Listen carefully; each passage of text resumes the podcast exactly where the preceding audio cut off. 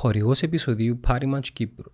Η στοιχηματική εταιρεία Parimatch συνδυάζει την τεχνολογία, την επιχειρηματικότητα και τον αθλητισμό βασισμένη στην καινοτομία. Λοιπόν, θα σου πω για την ομόνια για μένα. Το πρόλαβο της ομόνιας ξεκινά, ε, να πω καλό, ε, να πω καλοκαίρι, εντάξει. Ε. Είχαμε όλη την άνεση μπροστά μας. Ήταν το πρώτο καλοκαίρι που οποιαδήποτε κυπριακή ομάδα είχε εξασφαλισμένο όμιλο χωρίς να παίξει. Χωρίς να παίξει παιχνίδι μέσα στο καλοκαίρι. Είχε το πρώτο της παιχνίδι τον Αύγουστο. Μια εβδομάδα πριν να αρχίσει το προάθλιο. Είχε όλη την άνεση χρόνου γιατί έφερε και προπονητή που το Φεβράρι να αξιολογήσει το ρόστερ, να δει να που χρειάζεται και να ενισχύσει την ομάδα. Εντάξει. Και έρχεται το καλοκαίρι. Κάνουμε μια μεταγραφή της αρχής του καλοκαίρι. Και αρκεύκουμε πλέον και ξέρουμε τα που πέρσι εμείς, ας πούμε. Ξέρουμε που πέρσι. Θέλουμε στόπερ. Θέλουμε wingers. Θέλουμε center for. Τούτοι οι παίχτες έπρεπε να ήταν στην ομάδα το αργότερο μέχρι το τέλος Ιουλίου. Και γιατί έπρεπε να είναι το αργότερο μέχρι το τέλος Ιουλίου, διότι ξέρεις ότι μόλις αρκέψεις τα play-off με την Kent, θα παίζεις κάθε τρεις μέρες, τουλάχιστον μέχρι το, τα μέσα του Σεπτέμβρη. Δεν ξέρω, είδαν το πρόγραμμα του τι τέλος ήταν. Ήταν Kent, Ακρίτας, ΑΕΚ, Απόλλωνας, δυο ευρωπαϊκά καπάκι, είδαν το πρόγραμμα τους. Δεν έφεραν κανένα.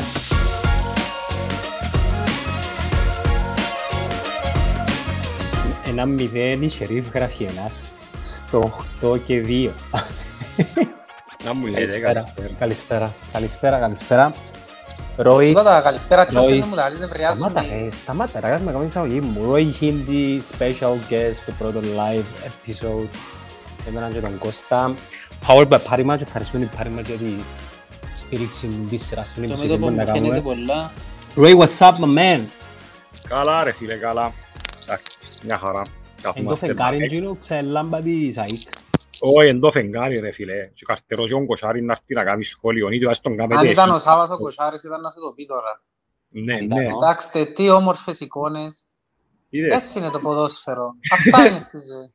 Ε, φάμε τρία εχτες, τώρα θέλουμε... Ήβρα τον προχτές στο περίπτερο τον Κοσάρη. Θέλω να μου φέρεις το Σάββα μια φορά ρε. Είναι... Ε, εν Ο ευκαιρία, άνθρωπος ρε. είναι ίδαλμα ρε φίλε. Ήταν, ευκαιρία. ήταν, ε, τώρα καταλάβω πόσο μπροστά ήταν που την εποχή του. Τα πράγματα που έκαμε τότε με την LTV ρε φίλε. Ήταν πολλά μπροστά για την εποχή τους. Εν έρχεται Βάζε ο να πω- Κοσάρης ρε. Εν Γιατί ήξερα- έρχεται στο ράδιο, ναι, είναι Ε, καλά. νομίζω έχει, θέλει να απέχει λίγο που τα μύτια Δεν να παίξει, γραφές στο ράδιο κάθε μάτσο. ενώ που τα μύτια τη φάτσαν του, δηλαδή θεωρούν στην Για τηλεόραση. να το κάνουμε μόνο νότιο. Δεν που κάνουμε, έχουμε πολλή επικαιρότητα, έχουμε πάρα πολλά πράγματα να πούμε. Εντάξει, αν και εκεί οι τρεις είμαστε νομονιάτες, η φύση των επεισοδιών που κάνουμε με τον Κώστα, σχολιάζουμε αρκετά πράγματα. Ναι. Έχουμε αρκετά πράγματα να πούμε. Α- Ξεκινήσαν το πρωτάθλημα, ε, ξεκινήσαν τα ευρωπαϊκά παιχνίδια ομόνιας, ξεκινήσαν τα πρωταθλήματα στην Ευρώπη, κάτι Λίβερπουλ που τσιποδά νομίζω παντού κόλλου. Επέθανε η Βασίλισσα Ελισάβετ, στείλαμε πολλά μηνύματα να, να μιλήσουμε, αλλά δεν μπορεί να πω ας πούμε. Τι πρέπει να πω, πρέπει να πω κάτι. Για την Να- Ελισαβέτ. Α, απασχολεί μας πολλά το προϊόν τουρισμού της Μεγάλης Βρετανίας. Εντάξει, ιστορική φιγούρα, αλλά εντάξει, οκ. Ιστορική φιγούρα, γιατί δεν πω κάποιο δηλαδή για ιστορική φιγούρα. Εντάξει ρε φίλε, ήταν μέρος ε, σε κάποια φάση δεύτερων παγκοσμίων πόλεμων και πιο και ήταν, ήταν αρκετά influential άνθρωπος. Μα εντάξει, πόσους πρωθυπουργούς άλλαξε, εθκευάζε, εφτά, όχι τελευταία είναι πρόλαβε. Ναι, ρε. άλλαξε με- ναι, είναι η μακροβιότερη βασίλισσα. Μιλάς για βασίλισσα που πρόλαβε Winston Churchill, ας πούμε ρε φίλε. Που ήταν, Ναι, ήταν μωρό, ε, διότι ανέλαβε μιτσά ρε που πέθανε ο παπάς της, ήταν μιτσά του διάφορα. βασικά ήταν ήταν, που ήταν η εικοσάρα. φάση, ήταν, ήταν ο θείος της, ο μοναρχής, θείος της ήταν ο διάδοχος. και, ρε και φίλε, έφυγε με ότι- μια όχι, καλύδα του τόσο. Ήταν ο διάδοχος και ο θείος της αποποιήθηκε των δικαιωμάτων του γιατί ερωτεύτηκε μια ηθοποιό Αμερικάνα, όπως έκαμε ο Χάρη με τη Μέκα βασικά. Σκέφτομαι ο Αμερικάνα, Χάρη, εξα Ναι Γαλλίδα. ρε φίλε, Αμερικάν. Ο Χάρη ρε φίλε, το ίδιο πράγμα που έκαμε με εκείνον το θκιόν της Ελισάβετ. Αν ήταν Ναι. διάδοχος ο Χάρη, το ίδιο πράγμα ήταν να γίνει ας πούμε. Αποποιήσε το δικαιωμάτων σου, διότι φκένεις έξω που το που εκείνο που πρέπει να κάνει η γαλαζοαίματη. Και Βασικά. αποποιήθηκε ο θκιός της και έτσι η, κλ- η, η μεταφέρθηκε πας στον παπάν της η, η διάδοχη. Και ο παπάς της έτσι θυμάσαι και το έργο, το, να πω ότι Το το δεκ- εξήχασα τώρα. The Crown. Όχι το The Crown, το έργο ρε. Έκανε και Όσκαρ. Ο παπάς της ήταν... Ε, he was stuttering, είχε- ήταν τραυλός.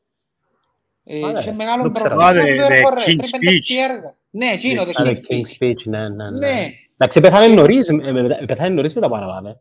Και γι' αυτό με πήγαινε τούτη μίτσα. Ναι, ναι, ναι, ναι, ναι. Ε, πέθανε σχετικά νωρίς η αλήθεια. Ναι, είχε προβλήμα πνεύμονες το αν θυμάμαι καλά, έφερεσαν του και τον μισός. Ε, και με- μπήκε η Ελισάβετ πολλά μίτσα στην ηλικία που ανέλαβε το θρόνο. 20 26 χρονών. Ναι, τρώγμα, ε, ο, ο βασιλιάς ο πραγματικός ρε φίλε όμως. Και, ποιος έπρεπε να ήταν.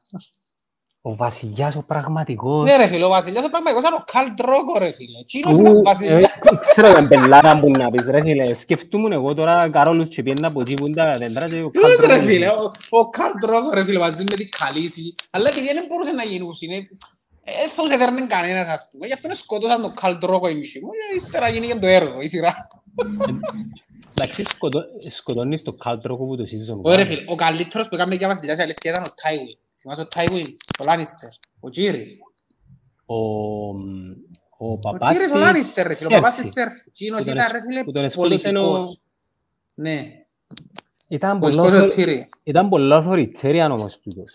Η Όχι ρε βασιλεία- φίλε, ήταν πολιτικός ο άνθρωπος, ήταν... ε, εκείνος- Εκείνος ήταν βασιλιάς βασικά όσοι ενός γερόν ήταν τεξισέρ. Εν- εν έθελεν όμως. Δεν τόσο είναι, θέλει, εδίκα, εβόλευκε τον να δικά, χωρίς να έχει την ευθύνη του βασιλιά. Ναι. Είχαν πολύ- Οι Λάνιστερς είχαν πάρα πολύ δύναμη. Είχαν πάρα πολύ influence, πάρα πολλά λεφτά. Ναι. Και κινούσαν συννήματα. Εσύ Ρόι μου ήταν πιστεύεις. Ο Ρόι Φίλε, θέλει να Εσύ μιλήσει ρε γιατί πιστεύεις. θέλει να πει για τον Οι Ιλάγη, ο- Δεν μπορούσαν να πριστούν παραπάνω μια είναι η βασίλισσα, εμένα είναι η ομόνια ρε φίλε, τίποτε άλλο. Δεν κοφτεί τίποτε άλλο. Να Αλήθεια, πούμε, όσο να να πούμε. Εντάξει, ε, λοιπόν, ε, υπολογίζουμε τούτο το επεισόδιο να πάει ένα δύο για τον λόγο ότι έχουμε πάρα πολλά comments τα οποία να παίρνουμε μπροστά και πίσω τα θεωρούμε.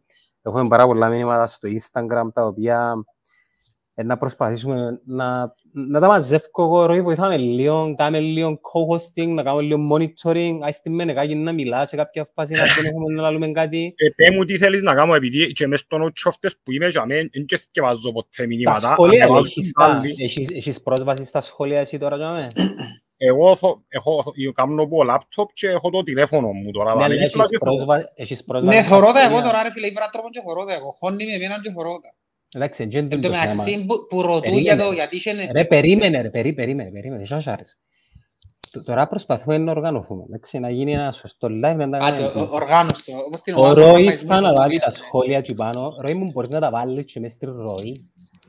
Α, δεν ξέρω πώς να κάνω το πράγμα. Θα μου εξηγήσετε, δεν μπορώ να προσπαθήσω, αλλά εγώ δεν δεν ξέρω να κάνω το πράγμα. Εντάξει, οκ, άκου να δεις. Εγώ θα, εγώ θα είμαι backstage. Εντάξει, και εσείς οι δυο παίζετε 6-8. Εγώ να παίζω λίμπερο. Α, Εντάξει, όχι- Όχι όπως εχθές που έξαμε τρία οχτάρκα. α, καλή πάσα. Α, Έλα πάμε να αρκέψουμε την ομόνια, επειδή ήθελα να αρκέψουμε την ομόνια. Λοιπόν, Ε, Ναι. πολλά γκρίζα νύχτα, επίαν ούλα στραβά. Και μ, το κλίμα γενικά φέτος στην ομόνια είναι λίγο περίεργο επειδή είναι αρχισιστικό. Είναι λίγο πάνω, είναι λίγο κάτω, είναι λίγο πάνω, είναι λίγο κάτω. Σχιζοφρενικό εννοείς. Ναι, και ο λόγος είναι ένας. Η ομάδα είναι ανέτοιμη. Ναι. Και να μας πει ο Εντάξει. Ρόης πρώτα και ύστερα να μιλήσω εγώ που μιλώ μόνος μου συνέχεια και εσύ εγώ. Ναι. Πάω στα σχόλια, εγώ να τα βλέπω, μιλάτε, να Λοιπόν. σέρνω κάτι. Σε ό,τι αφορά το παιχνίδι εχθές ρε παιδιά, εγώ που τη φύση μου είμαι έτσι λίγο πιο συντηρητικός και συγκρατημένος άνθρωπος. Εχθές σου κρύβω ότι μέσα μου ένιωθα έτσι μια αισιοδοξία, ενώ υπερμετρή, αλλά ένιωθα ότι εχθές ήταν να δείξουμε το καλό μας πρόσωπο. Εκείνο που χαρακτηρίζει την ομόνια στα πρώτα έξι επίσημα παιχνίδια, όπως είπε και ο Γιάννος, είναι, η- είναι η αστάθεια. Δηλαδή πάει που το Super Cup στη διάδα παιχνιδιών με Γκέντ που κλείει στόματα παίζεις με χλώρακα και μηνίσκεις με στόμα ανοιχτό, παίζεις μια ώρα με ΑΕΚ καλά και περιμένεις ότι με Sheriff αν μη τι άλλον ενώ μια καινούρια ομάδα που και που την χαρακτηρίζει είναι η ταχύτητα και το physicality, ότι αν να βρεις τον τρόπο αν μη τι άλλο σε ένα παιχνίδι που είναι το πιο σημαντικό που τη σειρά των αγώνων που έχουμε να δώσουμε, γιατί διακυβεύεται και η συνέχεια πιθανή συνέχεια ή ρεαλιστικό στόχος θα συνεχίσει στο conference μετά. Ε, αντί τούτου ρε φίλε, είδαμε μια ομάδα εχθές που δεν εμφανίστηκες στο ύπεδο σε κανένα σημείο, θεωρώ. Είμαι πολλά απογοητευμένος. Ε, έχει πολλά, δηλαδή... Ο γλύωρον τέρμα είναι επηρέασε. Ε, φίλε, για μένα που ήταν να κατάξεις, ότι μπορεί κάποιοι να μου πούν αν δεν έμπαινε το γλύωρον τέρμα, αν διούσαν, θωρούσες στο βάρ την αγκονιά του, η Ε, Έλα Ιάκη... με Γιάν, ερμηνεύκουμε τη σειρά των γεγονότων όπως έγιναν. Μπήκε Ναι, η ομόνια ε, μέσα στο δύο έφανε το τέρμα. Ναι, ε, ε, το ότι έφαγες στο δύο τέρμα, να καταλάβω ότι μπορεί να δώσει φτερά στον αντίπαλο, ας πούμε, αλλά ε, ε, να μπορεί καλύτερα να φάεις ένα τέρμα στο δύο ή να το φάεις στο 70 ή στο 65 ή στο 89, ενώ σου το, το να φάεις ένα γλυόρο τέρμα διάσου και σε έναν το χρόνο, αν μη τι άλλο, να προσαρμοστείς στις ανάγκες του, του αγώνα, να βγάλεις αντίδραση, να δείξεις χαρακτήρα ε, καταρχάς εγώ θεωρώ ότι ο τρόπος που ξεκίνησε η, η εντεκάδα εχθές, εν τον που λαγούσα και πριν, ότι ενώ παίζες με 3-5-2 και σκοπόν είχες να γεμώσεις το κέντρο σου, ε, φάνηκε να είστε γυμνοί στο κέντρο. Ε, εν είχες δεκάρι, εν είχες εξάρι και είχες τρία οχτάρκα που δεν καταφέραν να, να παίξουν μαζί. Βγάλω έξω που είναι εξώσιο ότι δεν είχες ούτε center for. Α- Αλλά κύριο μου είδα εχθές, ο- όπως είπαμε, we gave them their flowers με την Ghent και είπαμε ότι ο προπονητής ήταν θκευασμένος και είπαμε το στην τσέπη τον προπονητή της Ghent, ότι ήσουν τακτικά προσιλωμένος, ότι ήσουν πειθαρχημένος, ήσουν πρώτος στην μπαλά, ήσουν παθιασμένος, ε, εί- είχες μια ομάδο, ομαδικότητα, ας πούμε, και κατάφερες να περάσεις το εμπόδιο της Ghent με σχετική ευκολία. Ε, εχθές δεν ξέρω να μου ένα θέμα να είναι και επιστρέψαν πίσω σε, ήταν για μένα θέλω να πιάω το παιχνίδι του χτες και να το πετάξω στον καλαθόν τον αχρήστο ρε φίλε. Ε, δηλαδή δεν βρίσκω κάτι να πιαστώ και να πω ότι είναι το πράγμα δηλαδή εκτός που κάποια τίμια προσπάθεια που και τρεις παίχτες σκορ και α, σε διάφορες φάσεις του αγώνα δεν είδα μια ομάδα και, και αυτός που με απογοητεύσε παραπάνω από ούλους ήταν ο, ο Λένον.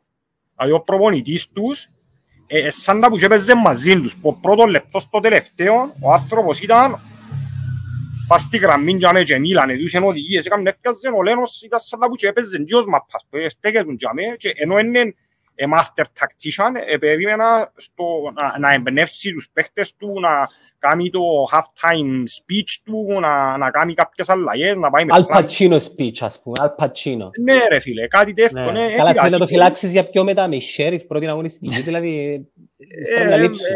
ε, ε, anyway, έτσι το, τούτος σε, για opening ε, statement νόσου του, τούτον είναι. Ε, νιώθω από απογοήτευση πολύ και δεν ξέρω ε, για, για ποιο λόγο. Ε, Δηλαδή, έκαναμε τη Sheriff εχθές να φανεί ότι είναι ο Άγιαξ του δεκαετίας του Ο 70. Άγιαξ εννενή, εννενή είναι μια πολύ καλή ομάδα. Ε, φίλε, έχει ταχύτητα, έχει δύναμη, Που έχει η Γάνδη- που η τεχνική. Γάνδη- Που η Γάνδη όπως τους είδαν καλύτερη πάντως. Ε, ε, Έκαναμε τους να φανούν καλύτεροι, φίλε, Εντάξει, Εγώ πιστεύω κρίνω, εγώ. εγώ κρίνω εκείνον που είδα. Είδα ε, γλίωρους παίχτες, δυνατούς παίχτες και εχθές έκαναμε έναν podcast μαζί με το Χτωρί και τα λόγια του ήταν μέσα στο μυαλό μου συνέχεια Ναι. και εθώρουν τις γραμμές. Τρεις γραμμές. Κέντρο παλικάρκα. Καρτσίν που τον τερματοφύλακα. Ε, Γυρίζα μες στο νου μου. Λοιπόν, η μπάλα, η, η πίεση πας στην μπάλα ξεκινούσε που το αμυντικό τρίτο της ομόνιας. Δεν αφήναν καν να κάνει παιχνίδι. Μόλις πήγαινε η μπάλα στο κέντρο, χάναμε τη. Ήταν πιο δυνατή, ήταν πιο γρήγορη και στις επιθέσεις, ε, εντάξει, για να είμαι ειλικρινής, στο 70, στο 70, στο 2-0 πια και πέσα. Εγώ και βάλα το κινητό μου, το φορώ και ποτσιμήθηκα επειδή βαρύθηκα πάρα πολλά. Αλλά ως την την ώρα δεν είδαν έκαναν ευκαιρία. Που και αμέσως και έκαναν και άλλες ευκαιρίες. Ε, Ρε φίλε, γενικά το παιχνίδι δεν ήταν και χασασόρια ευκαιριών, δηλαδή και εν τον που σου λέω ότι ε, ου- νομίζω δεν έδωσαμε respect στη Sheriff, we underestimated them και τα τέρματα που σημειώσας ήταν δώρα δικά μας. Δηλαδή, in open play δεν και δημιουργήθηκαν οι φάσεις τσίνες που να πεις ότι εν τζον που μου έσπαχαν τα νεύρα μου. Ένα Επέζαμε μηδέν η λίγο, ανόρθωση. Α, δεν ξέρω ρε φίλε. Ε, Παίζει ανόρθωση τώρα με τη, Ναι, ναι. με τη Σαλαμίνα. Στον τέρπι βάρος σου. Στις υγείες σου. η, πώς Βρα... θα γίνει. η, η Βραζίλ είναι ένα δοκάρι. Αλλά Καλή. λέω σου ρε φίλε, εν- ε, εμένα, εγώ πιστεύω ότι ήταν καθαρά δι, δικά μας λάθη, χωρίς να θέλω να υποτιμήσω τσιν την ομάδα. Εμένα είναι Καρμιώτη- μα- Με Καρμιώτης σαν που παίζει. Ναι. Ένα μηδέν. ναι. ντούρα. Χαμπαρτζουνιά- Χα- Χαμπαρτζουμιάν. Ναι, Μμμ. συνέχισε ρόι μου, sorry. Τώρα φίλε, εγώ θεωρώ ότι ε, είπε, είπε ο, ο Λένον ότι ήταν πλασματικό, το σκορ δεν το θεωρώ πραγματικό. Θεωρώ το δίκαιο, αλλά ε, ε, ε, χτες είναι που οι μας ρε φίλε, όλα πράγματα. Εν, εν, εν, δηλαδή εγώ δεν δέχομαι ότι τούτη η ομάδα ε, ε, ετσίμησε τους ούλους και είναι έτσι σούπερ ομαδάρα ας πούμε και πέσαμε θύμα εμείς της προπαγάνδας που έγινε ότι με αλλάξαν 15 παίχτες και φύγαν επενδυτές και δεν έχουν λεφτά και δεν έχουν με αρχή με τέλος. Ε, φαίνεται ότι επέζασαν, ας πούμε, χτες ε, εκείνη η ομάδα έκαναμε την να φαίνεται, έκαμα, επαναλαμβάνω, έκαναμε την εμείς να φαίνεται σαν να πούσε μια ομάδα που παίζει τρία-τέσσερα χρόνια μαζί. Ε, φίλε, δηλαδή, αν έγινε του με την με τη, Σι- με τη United ή με τη, τους Ισπανούς του το πράγμα ήταν να πω ok ρε παιδιά hands up παίζω με ομάδα με πολλά πιο ψηλό επίπεδο και φάμε την τριάρα μας. Ε, ε, Δεν το δέχουμε ρε φίλε, ε, δηλαδή δεν το δέχουμε. Το πράγμα χτες ε, μιλώ σου ήρθα σπίτι η ώρα μια, ε, κοιμήθηκα η ώρα τρεις ή μισή και η ώρα πέντε σηκώστηκα και δεν- δεν μπορούσα από ανέβρα που είχα. ρε. Έτσι πιστεύεις η ομόνια με το εφιστάμενο ρόστερ να μπορείς να είναι καλύτερη; Έδειξε, έδειξε σε κάποια παιχνίδια ότι ε, ναι μπορεί να είναι καλύτερη ρε Σε φίλε. ποια ρε Έδειξε. ρόι μου; με την, Ειδικά. με την Κέντ, σε μια, με μια, μια ώρα με την ΑΕΚ, ας πούμε.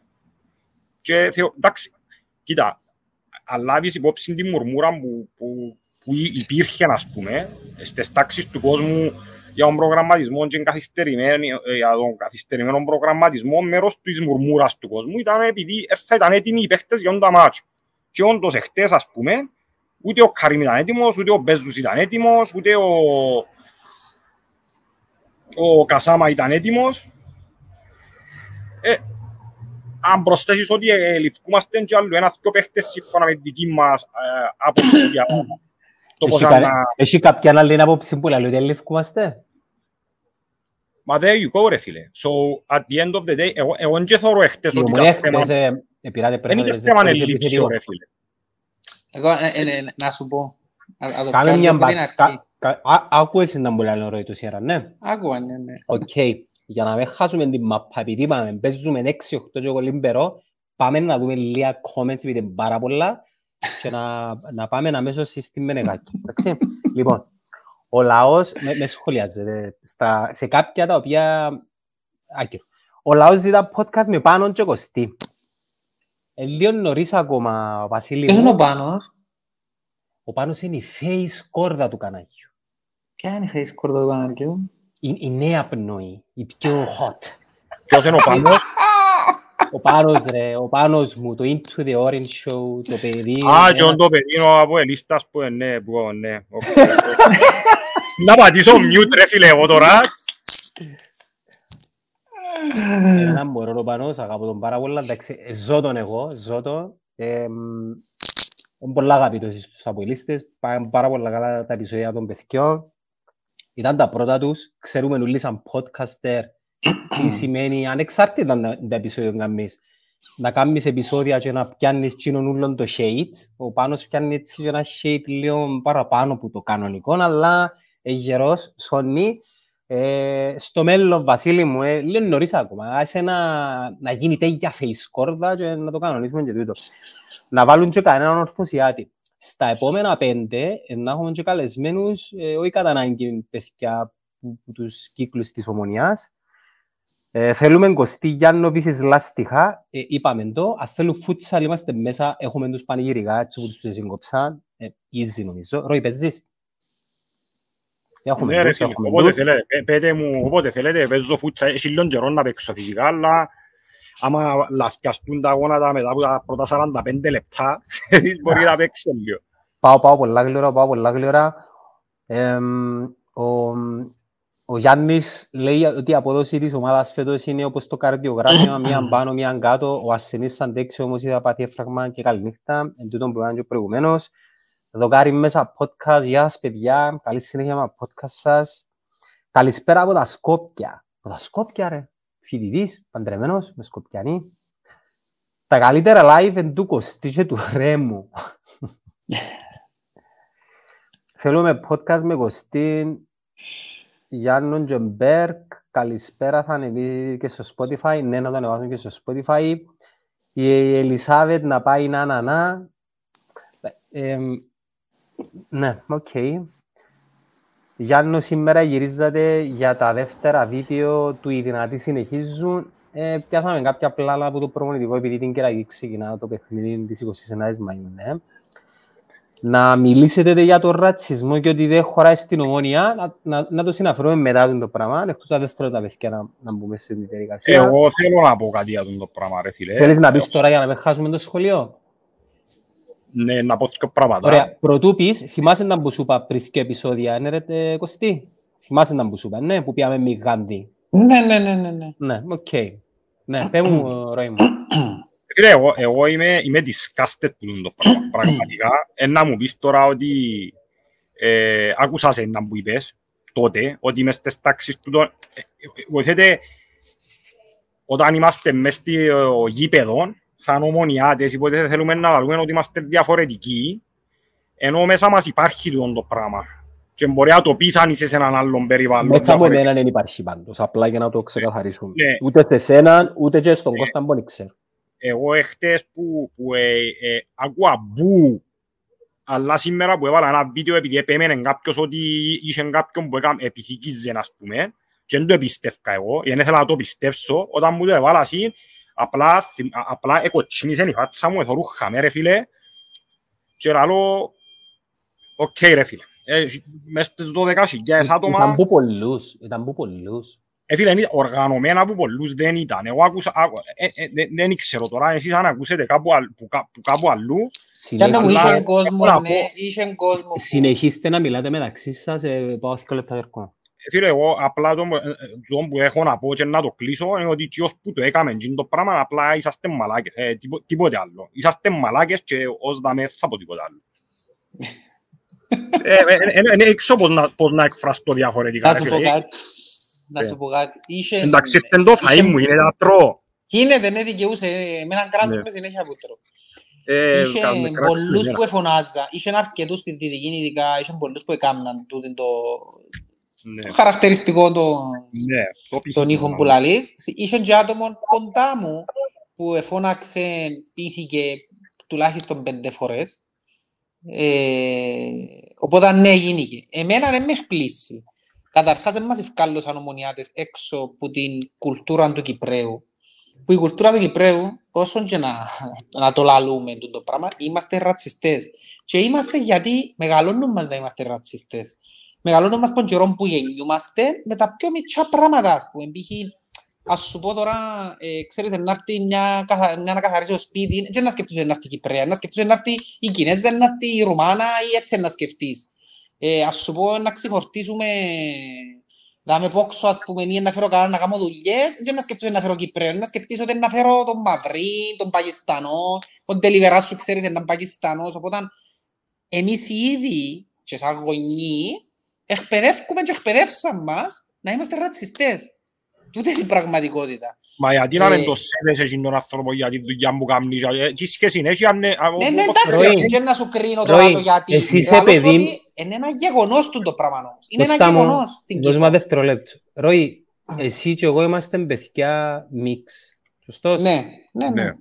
Μεγάλωσες με τούντα πράγματα μες στο σπίτι σου; Εγώ έβιωσα ρατσισμό λόγω του παπά μου, αλλά εγώ ποτέ δεν συμπεριφερθήκα κανέναν ρατσιστικά. Εγώ είναι βίωσα ρατσισμό. Μπορούσε να μου φκείτουν το πράγμα.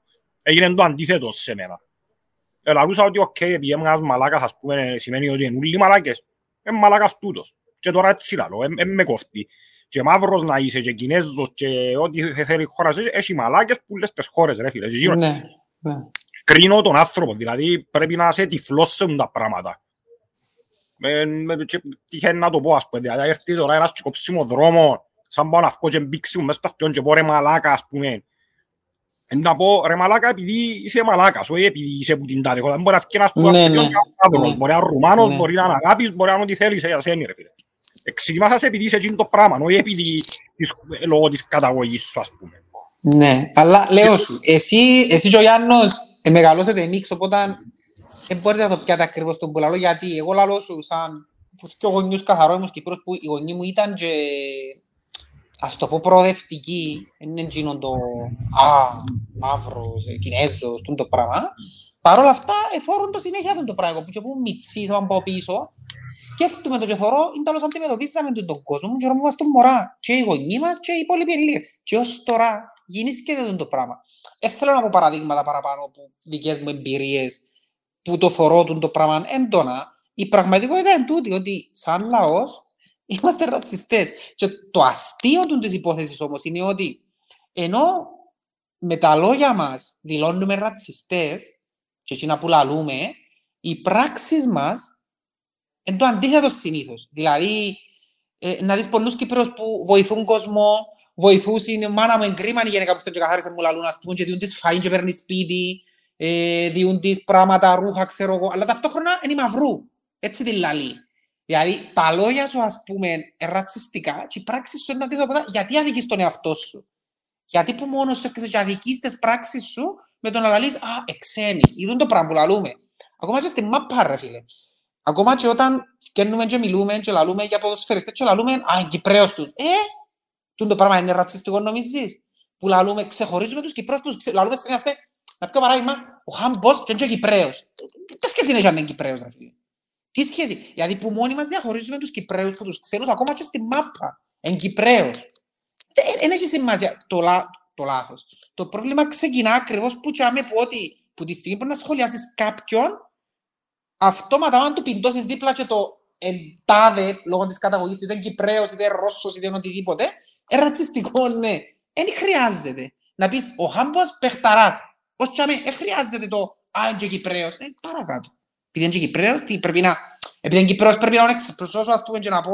Και πιάνω παράδειγμα τώρα ο Χάμπος, άσχετο, γενικό. Ο Χάμπος μπορεί να είναι Γιάννης, μπορεί να είναι Λοΐζος, μπορεί να είναι οτιδήποτε. Ε, οπότε ξεκινά... Είναι όμως τούτο ρε, ε, Κώστη, ναι. τούτο είναι ταυτότητα, δεν έχει πρόβλημα. Εγώ το θεωρώ ρατσιστικό να λύσω ο Κυπρέος, ο Ρουμάνος, ο Όχι, είναι ρατσιστικό, είναι ρατσιστικό, απλά... Είναι η ταυτότητα. Άθελα σου, σαν να λαλείς ότι α, επειδή είναι Κυπρέος να δω λίγο διαφορετικά. Γιατί, γιατί όντως διαφορετικά. Ποιος είναι ο λόγος, είναι ο Χάμπος, είναι ο Μπάρκερ, είναι ο... Είναι ο Μπρούνο. Είναι ο παίκτης της ομάδας, ρε φίλε. Ναι, ρε φίλε. Εν τζάμε το πρόβλημα είναι ότι στην Αμερική να βγουν να πούσει, να πούμε, να σχολιάσει είναι ο Ντουράντ, ο μαύρος να πούν, ή είναι ο Στόκτον, ο άσπρος. Δεν θα το πω. Το πολύ να πούν, είναι που την τάδε γειτονιά, είναι που την τάδε πόλη, ώς τζιαμέ. Δεν χρειάζεται να πει, είναι Αμερικάνο, είναι ο Γιάννης, είναι Έλληνας, οκ. Είναι έτσι που πρόκειται τώρα, ακόμα και που τούτα τα μιτσιά μιτσιά. Το ότι εμείς που μόνοι μας ερχόμαστε και ξεχωρίζουμε, ας πούμε, τον άνθρωπο με βάση το χρώμα του, την καταγωγή του, το να που πιστεύει, ε, ε, μουσουλμάνος. Α, Σέρβος, Ορθόδοξος, είναι δικός μας. Άλλον παράδειγμα τώρα, ας πούμε. Είναι ένα πράγμα το οποίο δεν να εκλείψει ε, έτσι απλά. Δεν να εκλείψει το πράγμα. Και εμένα δεν με προκάλεσαν καμία εντύπωση είναι χτες η, η αντίδραση του. Εντάξει, ήταν λάθος για μένα εννοείται. Η αντίδραση με τον, τον τρόπο χειρίστηκες ναι, βρεις τον αν θέλεις τον Ατέμπουεν, βρεις τον, αλλά ε, ε, δεν χρειάζονται χαρακτηρισμούς πυθίκους. Έτσι αλλιώς ούτε πως πυθίκους είμαστε, πρώτα τσάερφος και ο πυθίκος. Και σημασία είναι μαύρος αν είναι άσπρος. Ε, οπότε, εντάξει, είναι λυπηρό. Για μένα είναι κάτι το οποίο πρέπει να ξεκινήσει να δουλεύετε που μέσα στην οικογένεια, δεν μπορεί να ξεκινούν τα πάντα, τα πάντα, τα προβλήματα. Εγώ κοινός που άκουγα αυτές πιο φωνάζε μπήθηκε ρε φίλε, ήταν πάνω από 50 χρόνια. Ναι. Ε, ε, να αλλάξει νομίζεις μετά τα 50 του. Γι' αυτό είναι σημαντικό πας στις μικρές ηλικίες. Ε, που για που χτίζεις και την κουλτούρα και τους ανθρώπους, ε, το πώς θα θεωρούν τον άνθρωπο σαν ισότιμον τους και όχι να τον ξεχωρίζουν με βάση να πω πιστεύει πως δεν είναι και ξέρω Εκτός αν είναι από η λίστας φυσικά. Φίλε, είναι μια πολλά μεγάλη συζήτηση, η οποία εντάξει να κάνει με το είμαστε διαφορετικοί, αλλά ίσοι είμαστε, δηλαδή τώρα το it's a never ending story. Εγώ το που θέλω να πω, α, είναι που τρώει ο Ρόις, ο Ρόις ετσεράσα μου πέρκε τα παιδιά, εκατάπια το έπια τον που η ώρα πέντε και του ρε μαλακα πέμουν να μου να φάω επειδή έφυρθηκα και μου surprise, surprise, τώρα ρώτα μου και κόρη μου, θέλω και εγώ να φάω, θέλω και εγώ να φάω και που η ώρα πέντε που είναι στο τσακί θα το δείτε. Εμείς το έφατο σε τρεις ακάμας και καλιέσκον και αντρέπου μου είναι έκαμε podcast. Ε, λαλείς, ρε φίλε, ε, ε, ε, μεγάλη κουβέντα, απλά λαλείς και εσύ εντάξει. Μπορεί μες στο μυαλό του κάποιου να μην καταλαβαίνει, να μπουν η διαφορά το να τον πω πίθηκον και να του πω είσαι βλάκας. Μμμ. Ε, ε, ε, ε, Να σου πω, κάποιος στέλνει μου σχόλιο γιατί δεν αντέδρασα την ώρα που, που φώναζε μπήθηκε πάνω. Να σου πω την αλήθεια, ε, γιατί ήθελα να αντιδράσω. Οι αντιδράσεις μου, όσοι με είδαν, ε, είναι άσχημες. Οπότε αν αντιδρούσα και λάλλον του ρε σιώπα, ας πούμε, δεν ήταν να μείνω τσάμε. Οπότε είπα, κρύψη. Ε, θα Είπες αλλάξει. σιώπα εσύ, Ε, είπες τι Είπα αυτό. εγώ σιώπα, ναι. Ναι, έτσι να σου πω κάτι, είναι σωστό. Απλά ξέροντας εμένα, ε, μπορούσε να παρεχτραπώ κιόλας μετά. Ε, οπότε και να και αν είχα δίκιο να βρεθώ και με άδικο. Οπότε ε, φώναξε το τέσσερις φορές άλλο πως ρε φίλε. Φώναξε τέσσερις φορές πήθηκε. Και άλλο δεν παρέντου λαλικάς τίποτε λαλό ας πούμε. Και Είχα το Κανένας δαμέ δεν να του είπε- πω. κανένας Κανένα ρε δεν φίλε. είπε- Και λαλό, λαλό, οκ λαλό, άτε. ε, Είσαι νευριασμένος και από παιχνίδι, ε, επέλεξα να σιωπήσω. Ε, εντάξει. Που η αλήθεια και πράσιοπούν. Και πράσιοπούν είναι η αλήθεια. Βαστούν τα πράγματα εν... Εντάξει, οκ. Ε, πα- Παρ' όλα αυτά έκανε μου τρομερή εντύπωση ε, εμένα εχθές, νομίζω πρώτη φορά είδα ομάδα που ήταν ο μόνος που ήταν άσπρος, ρε φίλε, ήταν ο στόπερ τους. Και ο Δεν ξέρω να Ποστάρης. παίξω. Ήταν Ναι. οι 9 που 11 ήταν... Ναι. ήταν Και ρε φίλε, να- ήταν ε, αθλητική ομάδα, τρομερή φυσική κατάσταση και το... Μα τους που πήγαινε το μεταξύ και χάθηκε. Δεν ξέρω. Δεν ξέρω. Anyway. Ε, Είχαν τρομερή φυσική κατάσταση. Επέζαν μας, να σου πω κάτι, επέξαν μας όπως επέξαν- επέξαν εμείς την Γάνδη, την πρώτη πάσα. Επιάν μας πολεμό. Όταν μια ομάδα μπει μες στο γήπεδο και πιάσει την άλλη πολεμό, παίξει της πας την πρώτη της πάσα και να την πιέσει τόσο έντονα, πολλά δύσκολα αλλάσει τούτο το momentum μες στο παιχνίδι και να αντιστραφεί. Και για να φέρω ένα παράδειγμα, πρόσφατο, η Νάπολη με η Λίβερπουλ. Έμπηκε η Νάπολη τα πρώτα 20 λεπτά και έπνιξε τη Λίβερπουλ, τέλειωσε. Δεν μπορούσε να αναπνεύσει η Λίβερπουλ. Ακόμα και τέτοιο επίπεδο ομάδες θεωρείστε ότι δυσκολεύκονται να, να βγουν που πάνω. Ε, εντάξει, θέλω να πω και άλλα πράγματα για το, για το αγωνιστικό, αλλά καρτουρών του Νάρτη, για να το πιάω που είναι αρκεί να ακούει η αλήθεια. Ε, απλά να πω για τη Sheriff, να τσίπια για τη Sheriff, ότι είναι μια ομάδα η οποία έχει τρομερή εμπειρία στην Ευρώπη. Δεν είναι χτες η ομάδα. Δηλαδή ευκαιρνάμε και αλλούσαμε να πάει για την τρίτη, ναι, για να πάει για την τρίτη θέση όμως πρέπει να παίξεις όπως έπαιζες με γιγάντη. Η Sheriff είναι εμπειρή ομάδα, είναι μια ομάδα που πέρσι πήγε στον Περναμπέο και κέρδισε. Ρε φίλε, αλλά είναι αλλαγμένη Λαλούσαν, ομάδα. εφιάν Μια ομάδα η παίκτες, οποία είναι έπαιζε αλλαγμένοι, ναι, ναι, 13-15 ναι, παίκτες, είναι αλλαγμένοι. ρε φίλε. Ε, Περίμενε, ο προπονητής είναι ο ίδιος, όξα έφυγε και εκείνος. Νομίζω αλλάξαν και προπονητή. Δεν Νομίζω. ξέρω αν είναι προπονητής, αλλά μια ομάδα η οποία πέρσι έκαμε τούτο πράγμα. Ε, και μπορεί, οκ, ακόμα και όλοι οι παίκτες να φύγουν, ε, να έχει μια πτώση, ναι, αλλά ε, σύντο- είναι όπως το Αποέλ, ρε φίλε, που πήγαινε- έκαμε την πορεία στην Ευρώπη. Και είναι η πορεία, ε, τράβησαν το για την επόμενη πενταετία και αλλάξαν οι παίκτες. Ας εφεύκαν οι παίκτες που είναι στη ομάδα. Ε, είναι- Είναι η άβρα, είναι η κουλτούρα. Ναι, είναι η η- Άβρα, θεωρείς το ότι επεράσαν τουλάχιστον ναι, τώρα έφυγε, δεν το έχει το Αποέλ πλέον, έφυγε. Τι είναι το πράγμα που είχε της Ευρώπης, θεωρείς τους ότι δεν το έχουν ας πούμε πλέον.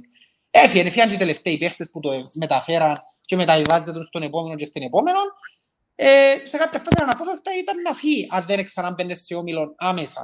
Το πράγμα πετυχαίνεις το με το να μπαίνεις σε ομίλους, αν δεν είναι κάθε χρόνο, τουλάχιστον χρόνο παρά χρόνο. Γιατί άμα κάνεις δύο χρόνια συνεχόμενα και είναι πίσω ομιλό, έτσι άμα χάνεις το. Λέω εγώ είναι να πρέπει να το ξαναχτίσεις πριν αρκεί και το πράγμα που είσαι. Ε, Εγώ θεωρώ ότι κάθε πέρσι στην Ευρώπη θα είναι καλύτερα. Δηλαδή, πέρσι με βάση τις ομάδες που εκκληρωθήκαμε, ήταν πιο εύκολες που πρόπερσι. Δηλαδή, άλλο ο Πάοκ, Καραμπάχ και Καϊράτ που έπαιζαν. Πέρσι και ήταν άλλο- ο πιο εύκολος έμιλος. Ήταν ο πιο εύκολος όμιλος. Και όμως, δεν έκαμες step up, δεν έκαμες κάτι άλλο. Και ξεκινά σήμερα το παιχνίδι, ε, χτες το παιχνίδι, ας πούμε. Εντάξει, δεν συζητώ για Manchester και Sociedad, αλλά α, ρεαλιστικά, ακόμα και αν θεωρείς το εαυτό σου outsider, Λάρτα για μέ. Περιμένε, Και φέρω μου και ποτό μου μες στο θάλαμο. Δεν θα με γίνεις να τρώω. ρε, γ- γλυκό είναι να μου φέρουν, εγώ έφα, χωνεύσα σακιλάμο, Άις το να φάω μπορεί να αποσπαστώ. Άις με τώρα μιλώ, δεν μπορώ να τρώω. Θέλω μόνο το ποτό μου τώρα βάστα τα μη. Αν μου κάνουν παρατηρήσεις ότι τρώω συνέχεια, φάε σου. Περίμενε, περίμενε, πιες Ένα παραπάνω. λεπτό. Βάλε ό,τι θέλεις και μένα το τζερκού. Έλα ρε, για να πράγμα μιλούσατε. Ε, ελαλούσα ότι περιμένω τώρα το, το dessert μου εγώ, επειδή εγώ έφαγα, σαν και τσιάρο, Δεν μπορώ να τρώω τώρα, γιατί θέλω να συγκεντρωθώ να τα πω. Αν αρκεψω να τρώω, είναι να ξεχαστώ, γιατί να απολαμβάνω φαΐ. Και να... Δεν θα πω και που θέλω να πω. Εμένα ήταν να σβήσει η μπαταρία μου αν με νετρώα ρε φίλε. Εγώ εγώ αντέχω. Αντέχω. Λοιπόν, τώρα πως ήταν και ο Γιάννος, για να σου πω πιάω και Ναι. πιναρκή ρε φίλε. Γεια σου. Γιατί θέλω να πιάω πιναρκή, είναι πολύ σημαντικό να πιάω πιναρκή. Ρε μου, εσένα το φαγητό σου ήρθε. Είσες, Περίμενε ρε, περίμενε ρε. Εν, Έφατο, ευχαρίστησα, πίνω και τσιάρον και πίνω και η σπράιτ να χωνέψω τώρα και περιμένω το dessert. Σοβαρό μιλάς. Ναι, ε, φίλε, εδώ θα πες, στείλαν και μηνύματα, κατάπιεγε μου πρώτα και ύστερα τρώεις. Περίμενε, όση ώρα είναι έρθει το φαΐ σου. Ήρθε το φαΐ μου και έφατο. Άντε ρε, να πούμε Ναι, είναι ναι, τα θα. φαγητό είναι. Κωστάκι μου, να πούμε είναι τα φαγητό είναι. Θυμάσαι τον Ανδρέα μας που ήρθε στο... Για Α, έρθα- Για ισχύει. έρθα έτρωες ρε.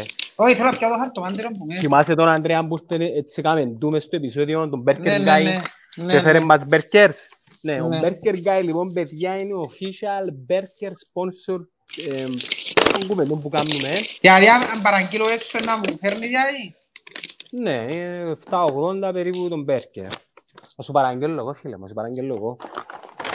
Και να ευχαριστήσουμε και τη Volt, για- τη Volt, τη Volt, α, δεν περιλάρα είπα τώρα, τη Volt, τη Volt, για το delivery που μας έκαμε τα πάνω δα. Εσένα είναι ε, Voltάκιας που σου το φέρε, ναι ρε Ρόη. Ναι, Οκ, μια χαρά. Και λοιπόν, ώσπου να τελειώσει τούτο το επεισόδιο, οι πρώτοι 200 που είναι να παραγγείλουν Burger Guy τώρα από τη Volt έχουν 5 ευρώ discount. Ένα λεπτό να πάντα λαλούσω στα μπάτια και δύο Κουτουρού. πατήσει ο άνθρωπος. κου- κουτουρού πράγματα τώρα. Ώσπου να τελειώσει το live ρε παιδιά. Ουφ, Παναγία μου. Εγώ τι θέλεις τις πατάτες μου. Φέρτες. Είναι αδυναμία μου αφού. Ξέρω το, γι' αυτό σου τώρα. Να μου πάω να μου δω και θέλω τίποτα. Εγώ- Εγώ πίνω που το είχα πει για χολυστερόλι και πρέπει να σκόψω. Δεν μου πίνεις ρε, χαπί χολυστερόλι. Ναι. Ε, sorry που Κάτσε ο φαΐ τσινιάλος, μου ρε. Λοιπόν, 40 5 ευρώ ώρα. παιδιά, όσοι Άκου, μυαλός, παραγγείλετε, ρε, τούτος, ρε, είναι σαν να μας πάτε μίτσι. Ναι, όσοι ρε. παραγγείλετε τώρα που, το, που τη Volt Burger Guy 5 ευρώ έκπτωση στις παραγγελίες της. Λοιπόν, Λοιπόν, να αυτά. σου πω, Ναι, δεν Ρε, μπορώ πριν να μου να πεις, Για πριν να μου ρατσισμό πεις. που μιλούσατε, για ρατσισμό. είπαμε και για εκείνο, ακούνται τα αυτοκίνητα και οι μοτόρες που περνούν. επειδή Είναι είμαι ωραία έτσι όμως, είναι είναι natural, είναι ωραία φάση. είναι ωραία φάση. στο- Οκ, εντάξει, συνεχίστε τώρα. Ναι, έλεγες θέμα και Κωστή. εσύ για τον ρατσισμό, Γιάννο, είπα εγώ κάποια πράγματα για να κλείσουμε τον ρατσισμό και ύστερα να πάω στα Ε, αγωνιστικό. Εντάξει, οκ. Θεωρώ ότι δεν είμαστε ρατσιστές σε επίπεδο ε, φυλετικού διαχωρισμού. Είμαστε ρατσιστές, ρατσιστές επειδή που, ουσιαστικά επειδή, επειδή εμείς προερχόμαστε που, που τη δουλεία σαν λαός, ταξικά έχουμε ρατσισμό μέσα μας. Ταξικά. Για παράδειγμα, ο, ο Άραβας της Walt ή ο Πακιστανός ή ο Ινδός είναι υποδιέστερος που μας, αλλά ο επενδυτής ή Μμμ. εκείνος που να αγοράσει στον 33ο όροφο του 360 διαμέρισμα είναι καλός, κατάλαβες, άρα είναι ταξικός ο ρατσισμός. Και είμαστε σχεδόν όλοι οι Κυπρέοι το ίδιο. Η διαφορά υποτίθεται που υπάρχει και καλά στην ομόνια είναι, είναι ότι υποτίθεται η ομόνια, όχι υποτίθεται, η, ομα, η ομόνια αντιπροσωπεύει τον προοδευτισμό, την Το αριστερά. βάλω που- μου φωνή ήταν να φάω. Ναι. ναι, τού- τούτα τα πράγματα είναι ενάντια στο ρατσισμό. Όμως, θεωρώ με την πάροδο του χρόνου με το καθεστώς το οποίο δεν δικαιούται να τοποθετείται πολιτικά, ξέρετε το πράγμα, ναι.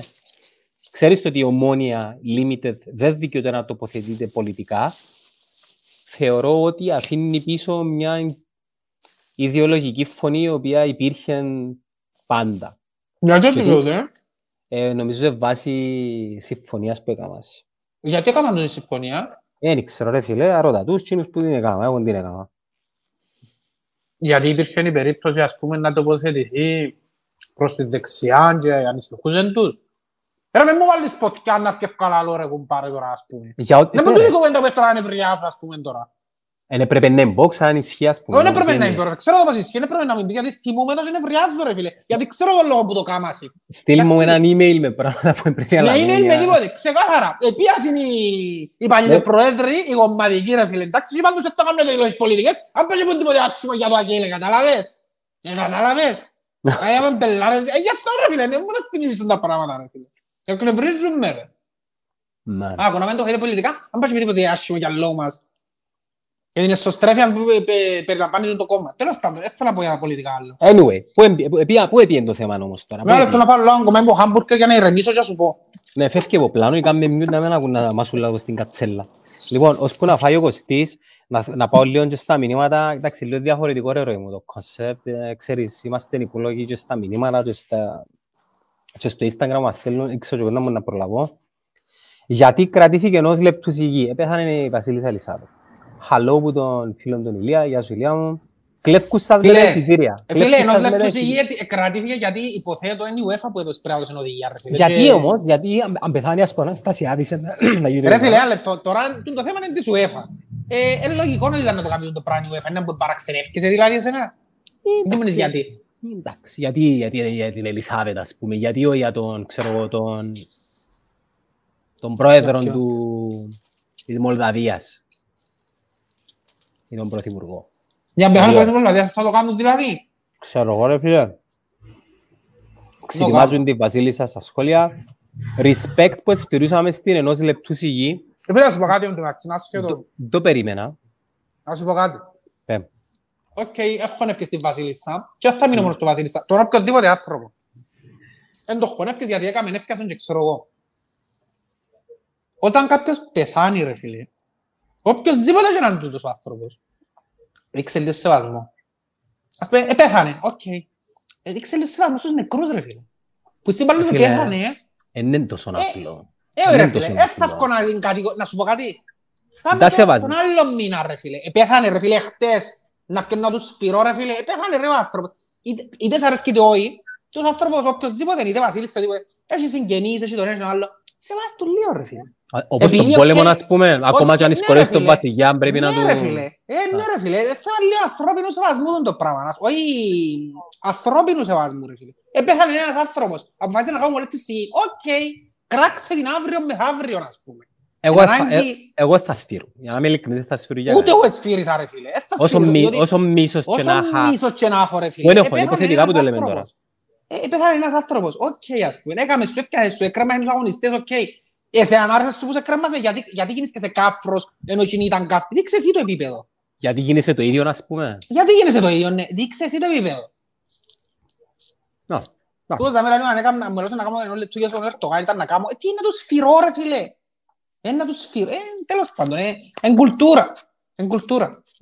Εντάξει, είναι όσοι, όσοι κάνετε follow τον Burger Guy στο Instagram και στείλετε μήνυμα Netcast Zone, ε, να καλέξουμε τρεις που σας και στο επόμενο επεισόδιο, την ώρα του επεισοδίου, μπορείτε να παραγγείλετε που μας δώρον 25 ευρώ αξίας μπέρκερ. Ρε, 25 μου με το κουπελίο, ξα 30. Πέλε, sorry, κάμα τα πήγες, είναι η πρώτη φορά που κάνουν τα πράγματα.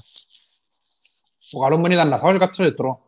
Πόσα ρε, περίμενε. 30 ευρώ. 30 ευρώ για τυχερούς. Τρεις τυχεροί κερδίζουν από 30 ευρώ. Στείλτε, ε, κάνετε χόλιο τον Berkeley Cow και στείλτε μήνυμα. Ναι, έλεγαμε, ε, να σεβαστούμαστε. Βάρτε τον βάσο μέσα να σας οργανώσει. Ε, να κάνουμε και με βάσο. Ε, φίλε, πάρα πολλά τα μηνύματα, πάρα πολλά τα μηνύματα. Δεν που κάνουν, θυκευάζουν τα ούλα, συνήθως ξα, δεν τα θυκευάζουν. Ξα θυκιαλέουν. Τα παιδιά του Into the Orange καλησπερίζουν μας, να στείλουμε την καλησπέρα στους συναδελφούς, παιδιά. Να στείλουμε την καλησπέρα, είπα. Όχι, ρε, ναι, αστείο.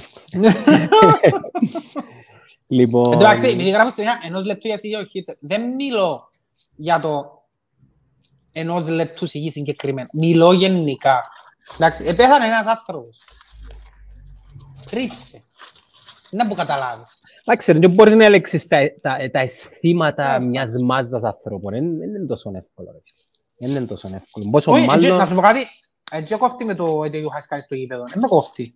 Ε, εμένα ενοχλεί με το να το παίρνεις παρακάτω και να σχολιάζεις και να κάνεις... Εντάξει ρε φίλε, κρύψε, να το χάψουν το πλάσμα και ύστερα θέλεις πέρα κομπάρ. Ε, τούτο που θέλω να σου πω, έτσι πάσουμε την κράξη, ε, ξέρω και εγώ είναι να πω κάμε, και η ιστορία ξέρω και από ούλα. Δεν και υποστηρίζω την. Αλλά επέθανε ένας άνθρωπος. Ε, εν αντέχεις και τρεις μέρες να κρύψεις, ας πούμε. Αντρέπουμε να κάσω. Ερώ, εσύ τρώες live. Ε, τώρα ρε, ρε, θωρούσαμε το. Πάτε- Μα πώς ώρα είναι λίπα, ρε. Ρε, μα, δυο λεπτά έφυγα και φας το, ρε. Ναι, ε, φίλε, είναι- με ξέρεις καλά. Έφαγε τζιμιτσά, έφαγε τζιμιτσά. Έφα, έφα, ναι. Μάλιστα, respect. Ρε, έχεις άλλο θκιο όμως, γιατί παράγγειλες μόνο για εκείνη. Επειδή η, η Λείπουν οι γυναίκα άλλες. μου... Λοιπόν, Όχι, η γυναίκα μου έντρωει ε, fast food γενικά, να καταλάβεις, έτρωε μου είναι το- fast food ρε φίλε τον Burger Guy. Fast food είναι το παγιό McDonald's. Το Burger Ναι, Guy έντρο- είναι... ε, ε, εντάξει, έντρο για να δεις ενώ σου γενικά, ε, ε, αλλά καταλάβεις ήταν Όχι, που έτσι έφαγε. είναι. Έφαγε στο φούρνο λαχανικά, ας πούμε, και εκείνο, εκείνο που περιπέζαμε ότι να έρθει να με βρει. Ε, και η άλλη νητσά ε, ήταν τη λίγο ε, που είναι το vegetarian και έτσι πράγμα. Ναι, So, μόνο εγώ και η μεγάλη κόρη τρώμε ε, τα burgers. τα Burgers, OK. Anyway, πάμε πίσω και να ξανά Φίλε, στα σχόλια. φίλε, όχι να σου πω κάτι. Ναι, Ενός ναι. λεπτού σιγή σιγή για τον Ρόιν τώρα, ρε φίλε, με τον πάγου θα σε παρακαλώ. Γιατί; Ρε φίλε, γίνεται να ζεις μες στο σπίτι μπρος να τρώνε μπέρκερ, ρε φίλε, και κρέας και ξέρω... έχει Ε, μια φίλε, κόρη, ρε, ναι. πε- πέ μου και Ρε φίλε, εμένα, ενός λεπτού σιγή για τον Ρόιν, ρε φίλε. είναι- ε, σεβαστείτε με, γιου χαίσετε. Λοιπόν, πάμε πίσω στο παιχνίδι, μιλούσαμε για το παιχνίδι, οξά, ε, τελειώσαμε με το θέμα του Νομίζω ο ρατσισμού. Κωστής σε περίμενες σε να έρθεις να, έτσι, να το πιάει λίγο από την αρχή. Εντάξει, οκ, να κλείσω την άποψη μου για το θέμα του ρατσισμού. Ναι. Πέτει ως πατελιός είναι ένας βούκος Ναι. πέτα, ναι. Το ρατσισμό έχουμε τον όλοι μέσα μας. Γεννιούμαστε με τον ρατσισμό σαν, σαν όντα. Γεννιούμαστε, μεγαλώνουμε με ρατσισμό και μετά να απόκειται σε εμάς, στην οικογένεια μας και στην κοινωνία να μας κάνει αλτρουιστές και ανθρώπους οι οποίοι να σέβονται τους άλλους. Δεν γέννιεσαι ρατσιστής, φίλε. Ε, φίλε, γεννιέσαι, εντάξει, ρατσιστής είναι βαρετό, αλλά γεννιέσαι με το άγνωστο σου να είναι εκγενετής κάτι το οποίο δεν το δέχεσαι και θέλεις χρόνο να το αποδεχτείς. Ε, λογικό. Θυμούμαι και τα μωρά μου που ήταν για πρώτη φορά στη ζωή της σε επαφή με, μελαχρινό μωρό ήταν λίγο, λίγο κάπως στην αρχή, αλλά και έχει κακό. Και έχει κακία μέσα του το πράγμα. Είναι περίεργο, θεωρείς το πρώτη φορά. Ε, Αν δεις τώρα μια φυλή με τρία πόδκια και δυο κελάες να έρθει ε, να είσαι normal, ε, να είσαι λίγο, OK, new species, ε, καταλάβες τι θα σου πω; Οκ. Τώρα, το θέμα με την ομόνια είναι ότι η υποτίθεται η ομόνια περιβάλλεται που τούτον του να μεν είσαι ρατσιστής και γι' αυτό έθωρεις τόσο έντονα φαινόμενα ρατσιστικά όπως μπορεί να δεις σε κάποιες άλλες δεξιόφρονες ομάδες. Με την πάροδο του χρόνου, με το υφιστάμενο καθεστώς όμως, αν δεν γίνει κάποιο είδους εκστρατεία και ενημέρωσης να αφήνει ο άλλος τον ρατσισμό μπόξο από την πόρτα πριν να μπει στο γήπεδο, θα διονγκώνεται αυτό το θέμα και παραπέμπω στο παράδειγμα του Ολυμπιακού Πειραιός, ο οποίος ήταν μια ομάδα με μ, κατά πολλές λαϊκές, εργατιάς, λιμάνι και ούτω καθεξής και τώρα μέσα στον Ολυμπιακό έχεις και στοιχεία τα οποία είναι άκρος ε, εθνικιστικά. Και το αντίθετο με τον Παναθηναϊκό, που υποτίθεται ο Παναθηναϊκός ήταν μια ομάδα η οποία Καλησπέρα. είχε, είχε στις τάξεις του ακροδεξιά στοιχεία και τώρα ας πούμε η Νόπο για παράδειγμα και τώρα ας πούμε μιλάς για μια ομάδα η οποία ε, έχει και αναρχικούς μέσα στις τάξεις τους. Ε, Φκάλασαν πάνω για το φύσαν που τον εσκολώσαν οι χρυσαυγίτες. Αλλάσουν τα, τα, κοινωνικό, τα κοινωνικά αλλάσουσι. Ε, τώρα για την ομάδα μας, ρε φίλε την ομόνια, ε, θεωρώ ότι ναι, ε, οφείλει η ομόνια να... Και, να σου πω και κάτι άλλο, είδες κανένα να φτιάξει δήλωση για αυτό το πράγμα; Έκαμε σήμερα ο Δημητρίου. Α, έκαμε, οκ, απολογούμε να ακούσω. Ναι, ναι, ναι. Τι είπε, Να σου Ναι, πω ναι. κάτι... Ε, είπε, ότι τα πράγματα ε, είναι καταδικαστέα. Μόνο, τσάμε. Ε, φίλε, ε, Νομίζω Περίμενε, αναφέρεται εν τον πάνε να σου πω. Ο Ανδρέας νομίζω αναφέρεται παραπάνω για, για, για τις ρήψεις αντικειμένων και έτσι. Ε, εν νομίζω να, να του είπε κάποιος συγκεκριμένα για, για τα θύματα ή τα ρατσιστικά που του απολαύσαν. Είναι επειδή είναι πολλά πιθανό να φάμε και τιμωρία και να μείνουμε με φτώχη καμένα αύριο με Manchester σου. Άκουσες ότι το ΑΠΟΕΛ εκλείσαν μέρος της... Ναι, ναι, ναι. Ε, Να σου πω κάτι, να πιω ευκαιρία που τούτα που γεννήκαν και με το ΑΠΟΕΛ και με εμάς. Να που γίνει με το ΑΠΟΕΛ. Αντικείμενο Δηλαδή. Που έσυραν αντικείμενα. Και Α. τιμωρήσαν τους τώρα. Εμάς ήβραμε τον πριν πρώτη πάντως, α, είδες το. Και όλοι βρες. όχι εκείνο που έγινε. Βρε τον πας στα λεμά, ρε. Το Για linesman. ποιον λέει. Α, περίμενα να σου πω. ρε. Εντάξει, δεν είναι καχτός, είναι ομονιάτη ρε φίλε. Εσύραν οι αποελίστες 150.000 ποτήρκα πέσαν μες στο γήπεδο. Εμάς εσύρασαν πέντε, τώρα είναι ήφρε το Λάισμαν ρε πέλε. Δεν λέω σας πούμε. Κούτσισες το ρε. Είσαι mute, Γιάννο, είσαι Είσαι mute. μνιούτ, είσαι μνιούτ. Είναι ικανότητα, δεν είναι καχτός, είναι Ε, ικανότητα. φίλε, είναι- καχτός είναι ρε φίλε. Πέλε, κούτσισες το ρε πέλε. Στο Εντζίνι, στόχο, ρε εντζίνι φίλε. ως σίγουρα ρε πέλε. Εκείνο που ήταν να σου πω. Εκείνο που ήταν να σου πω.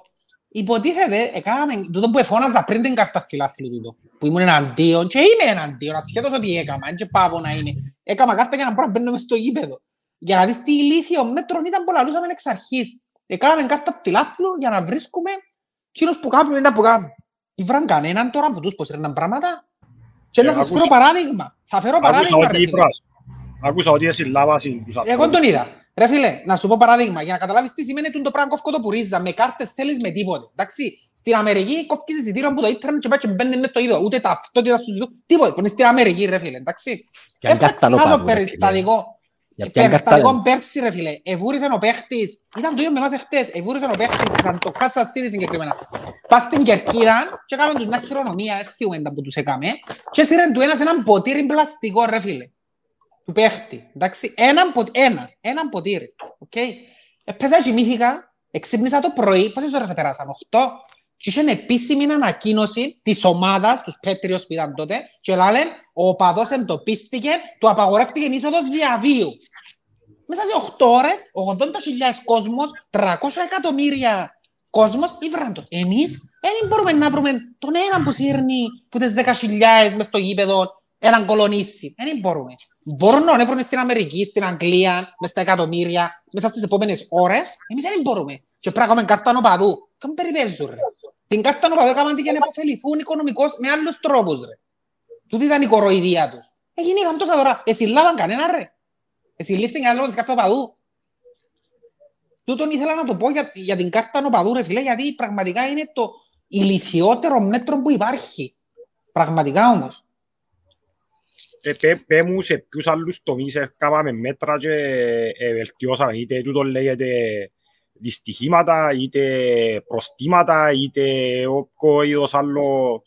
Τίποτε, Για ρε να- φίλε, τίποτε. Ε, so why- Μες why- στον τον τόπο, ρε ε, φίλε. Μα μες στον τον τόπο για να τιμωρηθεί κάποιος. Πρέπει να υπάρξει θάνατος. Τούτη είναι η πραγματικότητα. Οτιδήποτε γίνει όσο ακραίο και να είναι, ε, να το πάρουν μπάρατσι, να περάσει λίγο καιρός, να ξιάσει ο κόσμος, να βρεθεί κάτι άλλο μες στη μέση και να το ξεχάσω. Πρέπει να πεθάνει κάποιος για να κινητοποιηθούν οι αρχές και να κάνουν τι που πρέπει να κάνουν εξ αρχής, ας πούμε. Έχτες ρε φίλε, είχε η κερκίδα, για μέ- 10.000 κόσμος μες στο γήπεδο, η κερκίδα γίνει μια φορή πέντε, περιορίζεις το, στο, που, για μέ που ήρθε το, το, το σημείο για μέ το section, πόσους φορεί, 300, 400, Ε, πόσο δύσκολο σου είναι να βρεις ρε. Να βγουν Πόσο πάνω δύσκολο λοίσια, είναι. ρε. Να βγουν πάνω λοίσια. Ναι ρε φίλε, πόσο δύσκολο να βρεις που το έσυρε ένας. Έβρε το ρε, την ίδια ώρα, καταδίκαστον την ίδια ώρα. Επειδή να σου πω κάτι ρε φίλε. Εν και είναι μπουκάλα το θέμα και σε απλά στην μπουκάλα. Αύριο έσυρα κάτι άλλο και ξέρω εγώ να κάμα ζημιά, έσυρα πέτρα, δεν που γίνεις και ρε. Πρέπει να πεθάνει κάποιος για να... Ε, θα έχουμε νόμους φυσικά, θα έχουμε νόμους. Αν δεν θέλετε να έχουμε νόμους, να μην το κάνουμε. Εγώ απορώ, ε, δεν ξέρω. Και να σου πω και κάτι άλλο. Επειδή είμαστε και μια κοινωνία έτσι ψιλοκουμπαράτη και να τον εύρουν, μπορεί να Ενώ λυπηθούν. κανονίζουν ρε φίλε, ενώ λυπηθούν, ο Μιτσής, έκαμε και μια άλλο να είναι, ο παρέας του τάδε, του τάδε, του τάδε. Ναι, και είστε ρουφιάνοι και ενώ καναγγέλλετε στην αστυνομία. Ναι ρε φίλε, ναι, ναι, ναι, κατάλαβες. Ενώ τούτο το πράγμα, κράζουμε τους Αμερικάνους, ο Αμερι... στην Αμερική ρε φίλε, όποιος θέλει ας είσαι. Όποιος θέλει ας είσαι. Έκαμε στην παρανομία, έφας την, τέλειωσες. Τέλειωσες, Τι- όποιος θέλει ας είσαι.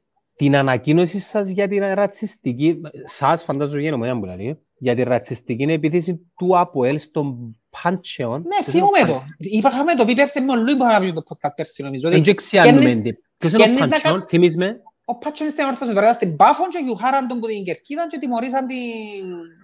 Έγινε θέμα πέρσι στα μίδια. Και ευκάλε Ότι- ανακοίνωση η ομονία. Και ευκάλε Και ευκάλε ανακοίνωση η ομονία. ανακοίνωση, ευκάλε η Πάφος, ότι ε, βρίζασαν τον ποδοσφαιριστή μας, ευκήγε και ο νον τον καλά που ήταν νομίζω, Ναι. Που ευκήγε να τον στηρίξει και είπε ότι, ο ξέρω πει Πάφον που πάσουν, ότι τα γκολ έχτες μπήκαν και τα δυο που μαύρους παίχτες ας πούμε, και είχε ο παδός της ομάδας που ευρίζαν τους μαύρους.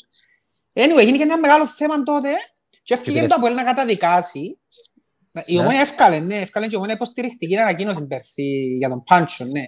Ναι. Και ευκήγε το Απόλλη να καταδικάσει και ταυτόχρονα ε, να μην ξεχάσουμε όμως και ποιος είναι ο Πάντσον και να που έκαμε. Και... Α, το Ρε φίλε, που νεαλά. στιγμή που φτιάχνεις να καταδικάσεις κάτι. Το εντάξει, νεαλά. Ναι, το Νεαλά. νεαλά, το νεαλά ρε φίλε, κρύψε καλύτερα, μην καταδικάσεις. Μην καταδικάσεις.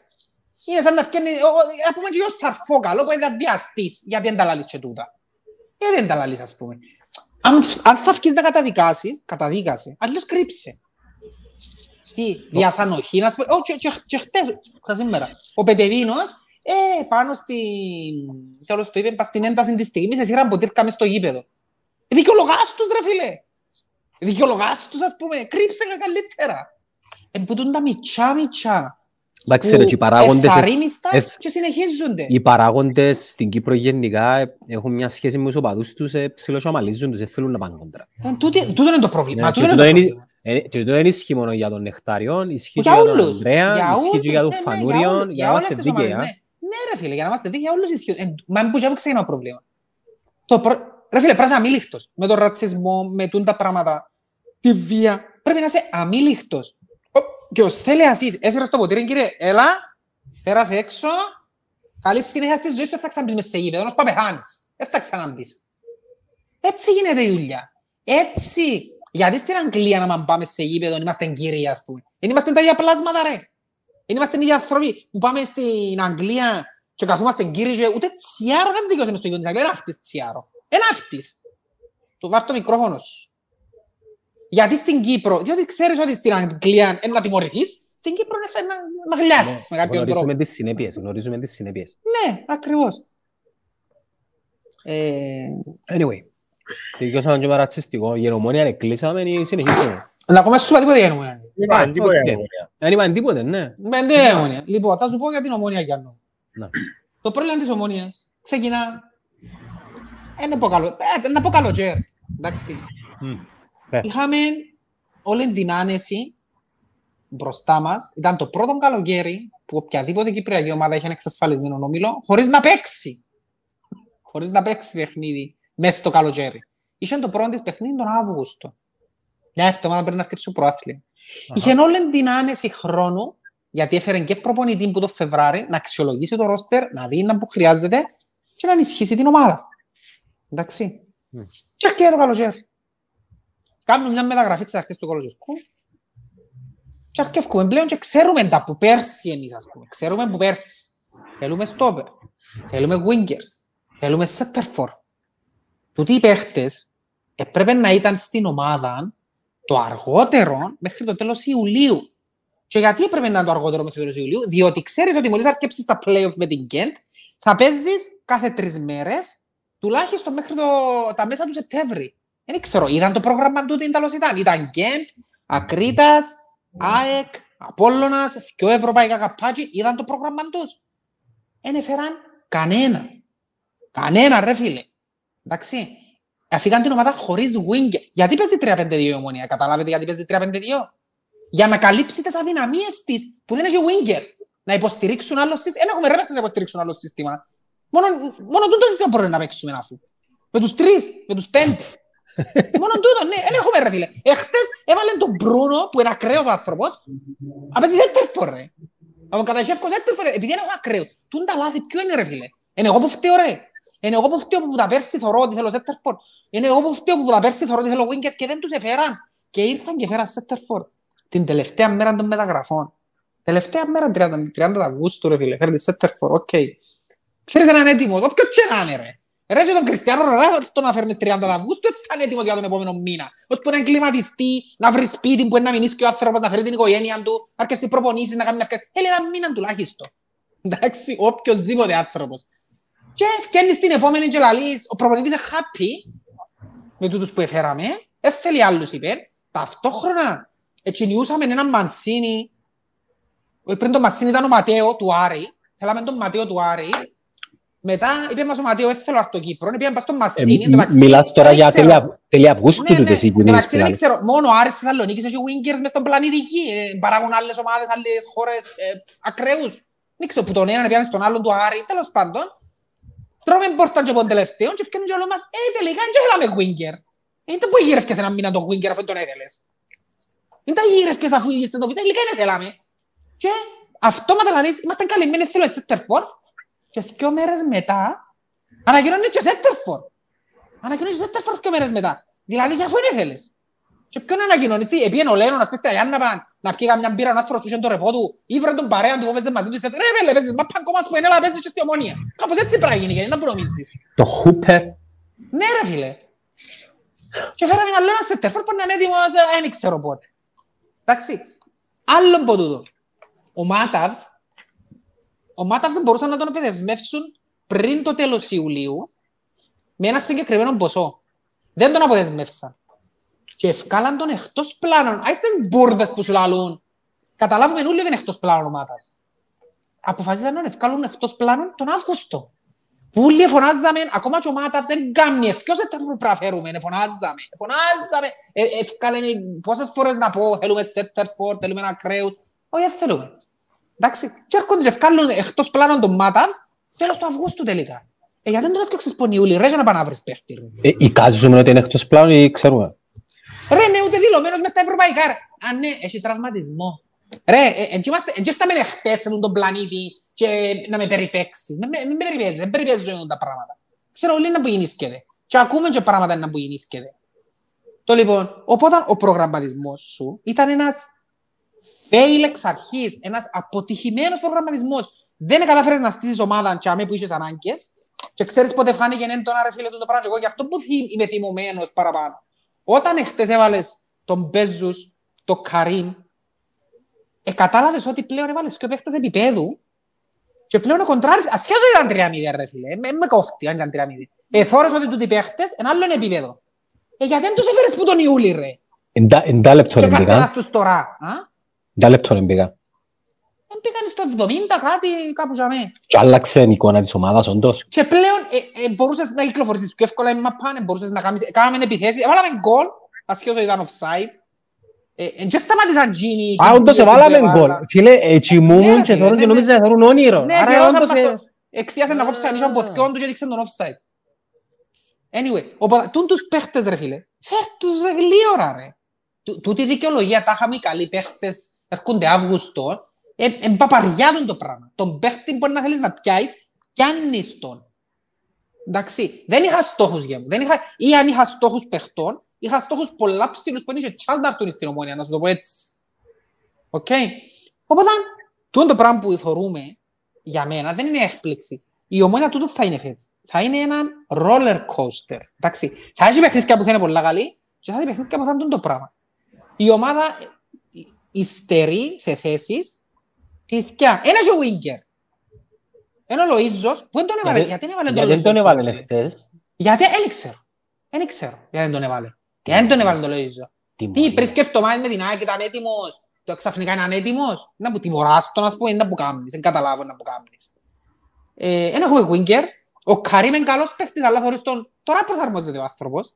Μπενζεμά. Ώσπου να προσαρμοστεί, παίζεις και με ένα Απόλλωνα αύριο, παίζεις και μες στους... Μπορεί να έχει τελειώσει... Είναι η κουβέντα που είναι ο Γκουαρτιόλα, το πρωτάθλημα πιάνεις στις τελευταίες 8 αγωνιστικές, αλλά μπορεί να το χάσεις στις πρώτες 8 το πρωτάθλημα. Εν τούτο μπορεί να πάθουμε. Ε, αν χάσεις αύριο με ένα Απόλλωνα, ας πούμε, δυσκολεύκουν τα πράγματα. Σύριο που Ε, παίζουμε, πού παίζουμε; Ναι, τε- το άλλο ρε φίλε. Το άλλο part, γιατί δεν τα έπια ούλα. Είναι ελεύθερος ο Λούφνερ. Ρε φίλε. Ρε φίλε. Κιάστον. Κιάστον. Ελεύθερος. Ξέρεις τι θα σου προσφέρει. Είναι που έχω τέσσερις. Ρε κάμε τους πέντε ρε φίλε. Κάμε τους πέντε. Αφού οι στόπερ μας ρε φίλε. οι- Έχουμε τέσσερις στόπερ. Καρχάς οι στόπερ είναι δύο ειδών. Ξανά το πράγμα. Υπάρχουν οι στόπερ οι οποίοι είναι σίλοι να μαρκάρουν τις δύναμεις. Εντάξει. Εγώ λάλλω τους άμυαλους με την καλή έννοια. Εντάξει, ε, δυνατοί, πολλά μαρκάρουν, ξέρω εγώ. Και υπάρχουν οι στόπερ που παίζουν με το μυαλό τους. Εμείς αυτή τη στιγμή έχουμε τρεις στόπερ που είναι άμυαλοι ποδοσφαιρικά, είναι απλά δυνατοί και παλεύκουν, Λάγκ, Γιούστε, ε, Μίλετιτς, και έχουμε τον Νικόλα που είναι ο μόνος που έχει να κονούν ποδοσφαιρικά να παίξει, αλλά είναι μητσής και θέλει ο κοπελούι και τρία χρόνια για να γίνει εκείνο που θωρώ εγώ ότι είναι να γίνει τόσο μητσής. Οκ. Βασικά ξέρεις να πω θέλει, έθελε έναν Κρέσπο. Εκείνον έθελε. Ή τον Λούφτνερ. Έθελε ένα στόπερ τέτοιο. Να καλύφει τις ματσουγές του Λάγκ, που ο Λάγκ κάνει τις που τη χρονιά την πρώτη του τις ματσουγές. Και έκαναν τέτοιο με τον Λούφτνερ του τις ματσουγές. Απλά εκάλυφκεν του τις. Ο Λάγκ θέλει ένα δίπλα του γέμου, να του παραγγέλει. Μείνε, μεν ευκείς, γύρισε. Ρε, χτες έκαμε το πάλι. Έκαμε το με την ΑΕΚ. Στο πρώτο τέρμα είναι και ο Ιούστε που φταίει. Είναι ο Λάγκ που φταίει με την ΑΕΚ. Έφυγε η μπαλιά και ήταν πίσω του ο παίχτης και άφηκε την μάπα. Ρε φίλε, τούτο το πράγμα είναι και λάθος φυσικής κατάστασης, τακτικής, είναι λάθος εγκεφαλικό που είναι. Τούτο το πράγμα φέρνεις το που είσαι έξι χρονών, όταν είσαι τελευταίος παίχτης, αμυντικός και είσαι ράσι προς το γήπεδο, οκ, και έρχεται η μάπα και θωρείς πίσω σου, μπήξε στην αφή. Μπήξε της στην αφή, μην την καλύψεις, αν είσαι σίγουρος, και ξέρω. Ευκάρτην Ναι, ρε πλάγι. φίλε. Ναι, και έκαμε το και χτες ξανά. Ε, ξανά έκαμε το τούτο λάθος εχθές, ο Λάγκ. Τούτο το πράγμα. Εντάξει, Για δύο μένα θέλει να σχόλια. του παραγγείλει, να του πει ρε, μείνε, πρόσεχε, σκιώξε, φκάρτην έξω. Έπαιξες μα πάντια ξέρεις να μπουλαλώ, να που κάνει. Ο στόπερ που παίζει λίμπερο, γιατί μπορεί να καταργήσαμε τη θέση του λίμπερο, αλλά, Αλλά ένας που τους και ο Λίμπερ. ένας που σκόπρα λίμπερο. Ναι. Τούτο. Εντάξει, οκ, λίγα σχόλια τώρα έτσι για να βάλουμε και τον κόσμο μες στην κουβέντα. Δηλαδή, ο Παναγιώτης ο Παναγιώτης θεωρεί ότι πίσω είμαστε γεμάτοι, είναι όλοι εξωτερικοί. Δεν ήξερα αν το εννοεί, αν, αν το λέει ηρωνικά. Ε, αν θα μιλήσουμε για τις άλλες κυπριακές ομάδες που παίξαν Ευρώπη, εντάξει, ο απολογισμός ήταν χάγια μαύρα χτες. Ε, περίμενα και την ΑΕΚ να δερεί που πάει και τρώει το στο 90 χίλια και τούτο είναι mentality η κούραση, δεν ξέρω. Ε, κυρίως η συγκέντρωση είναι το πράγμα που.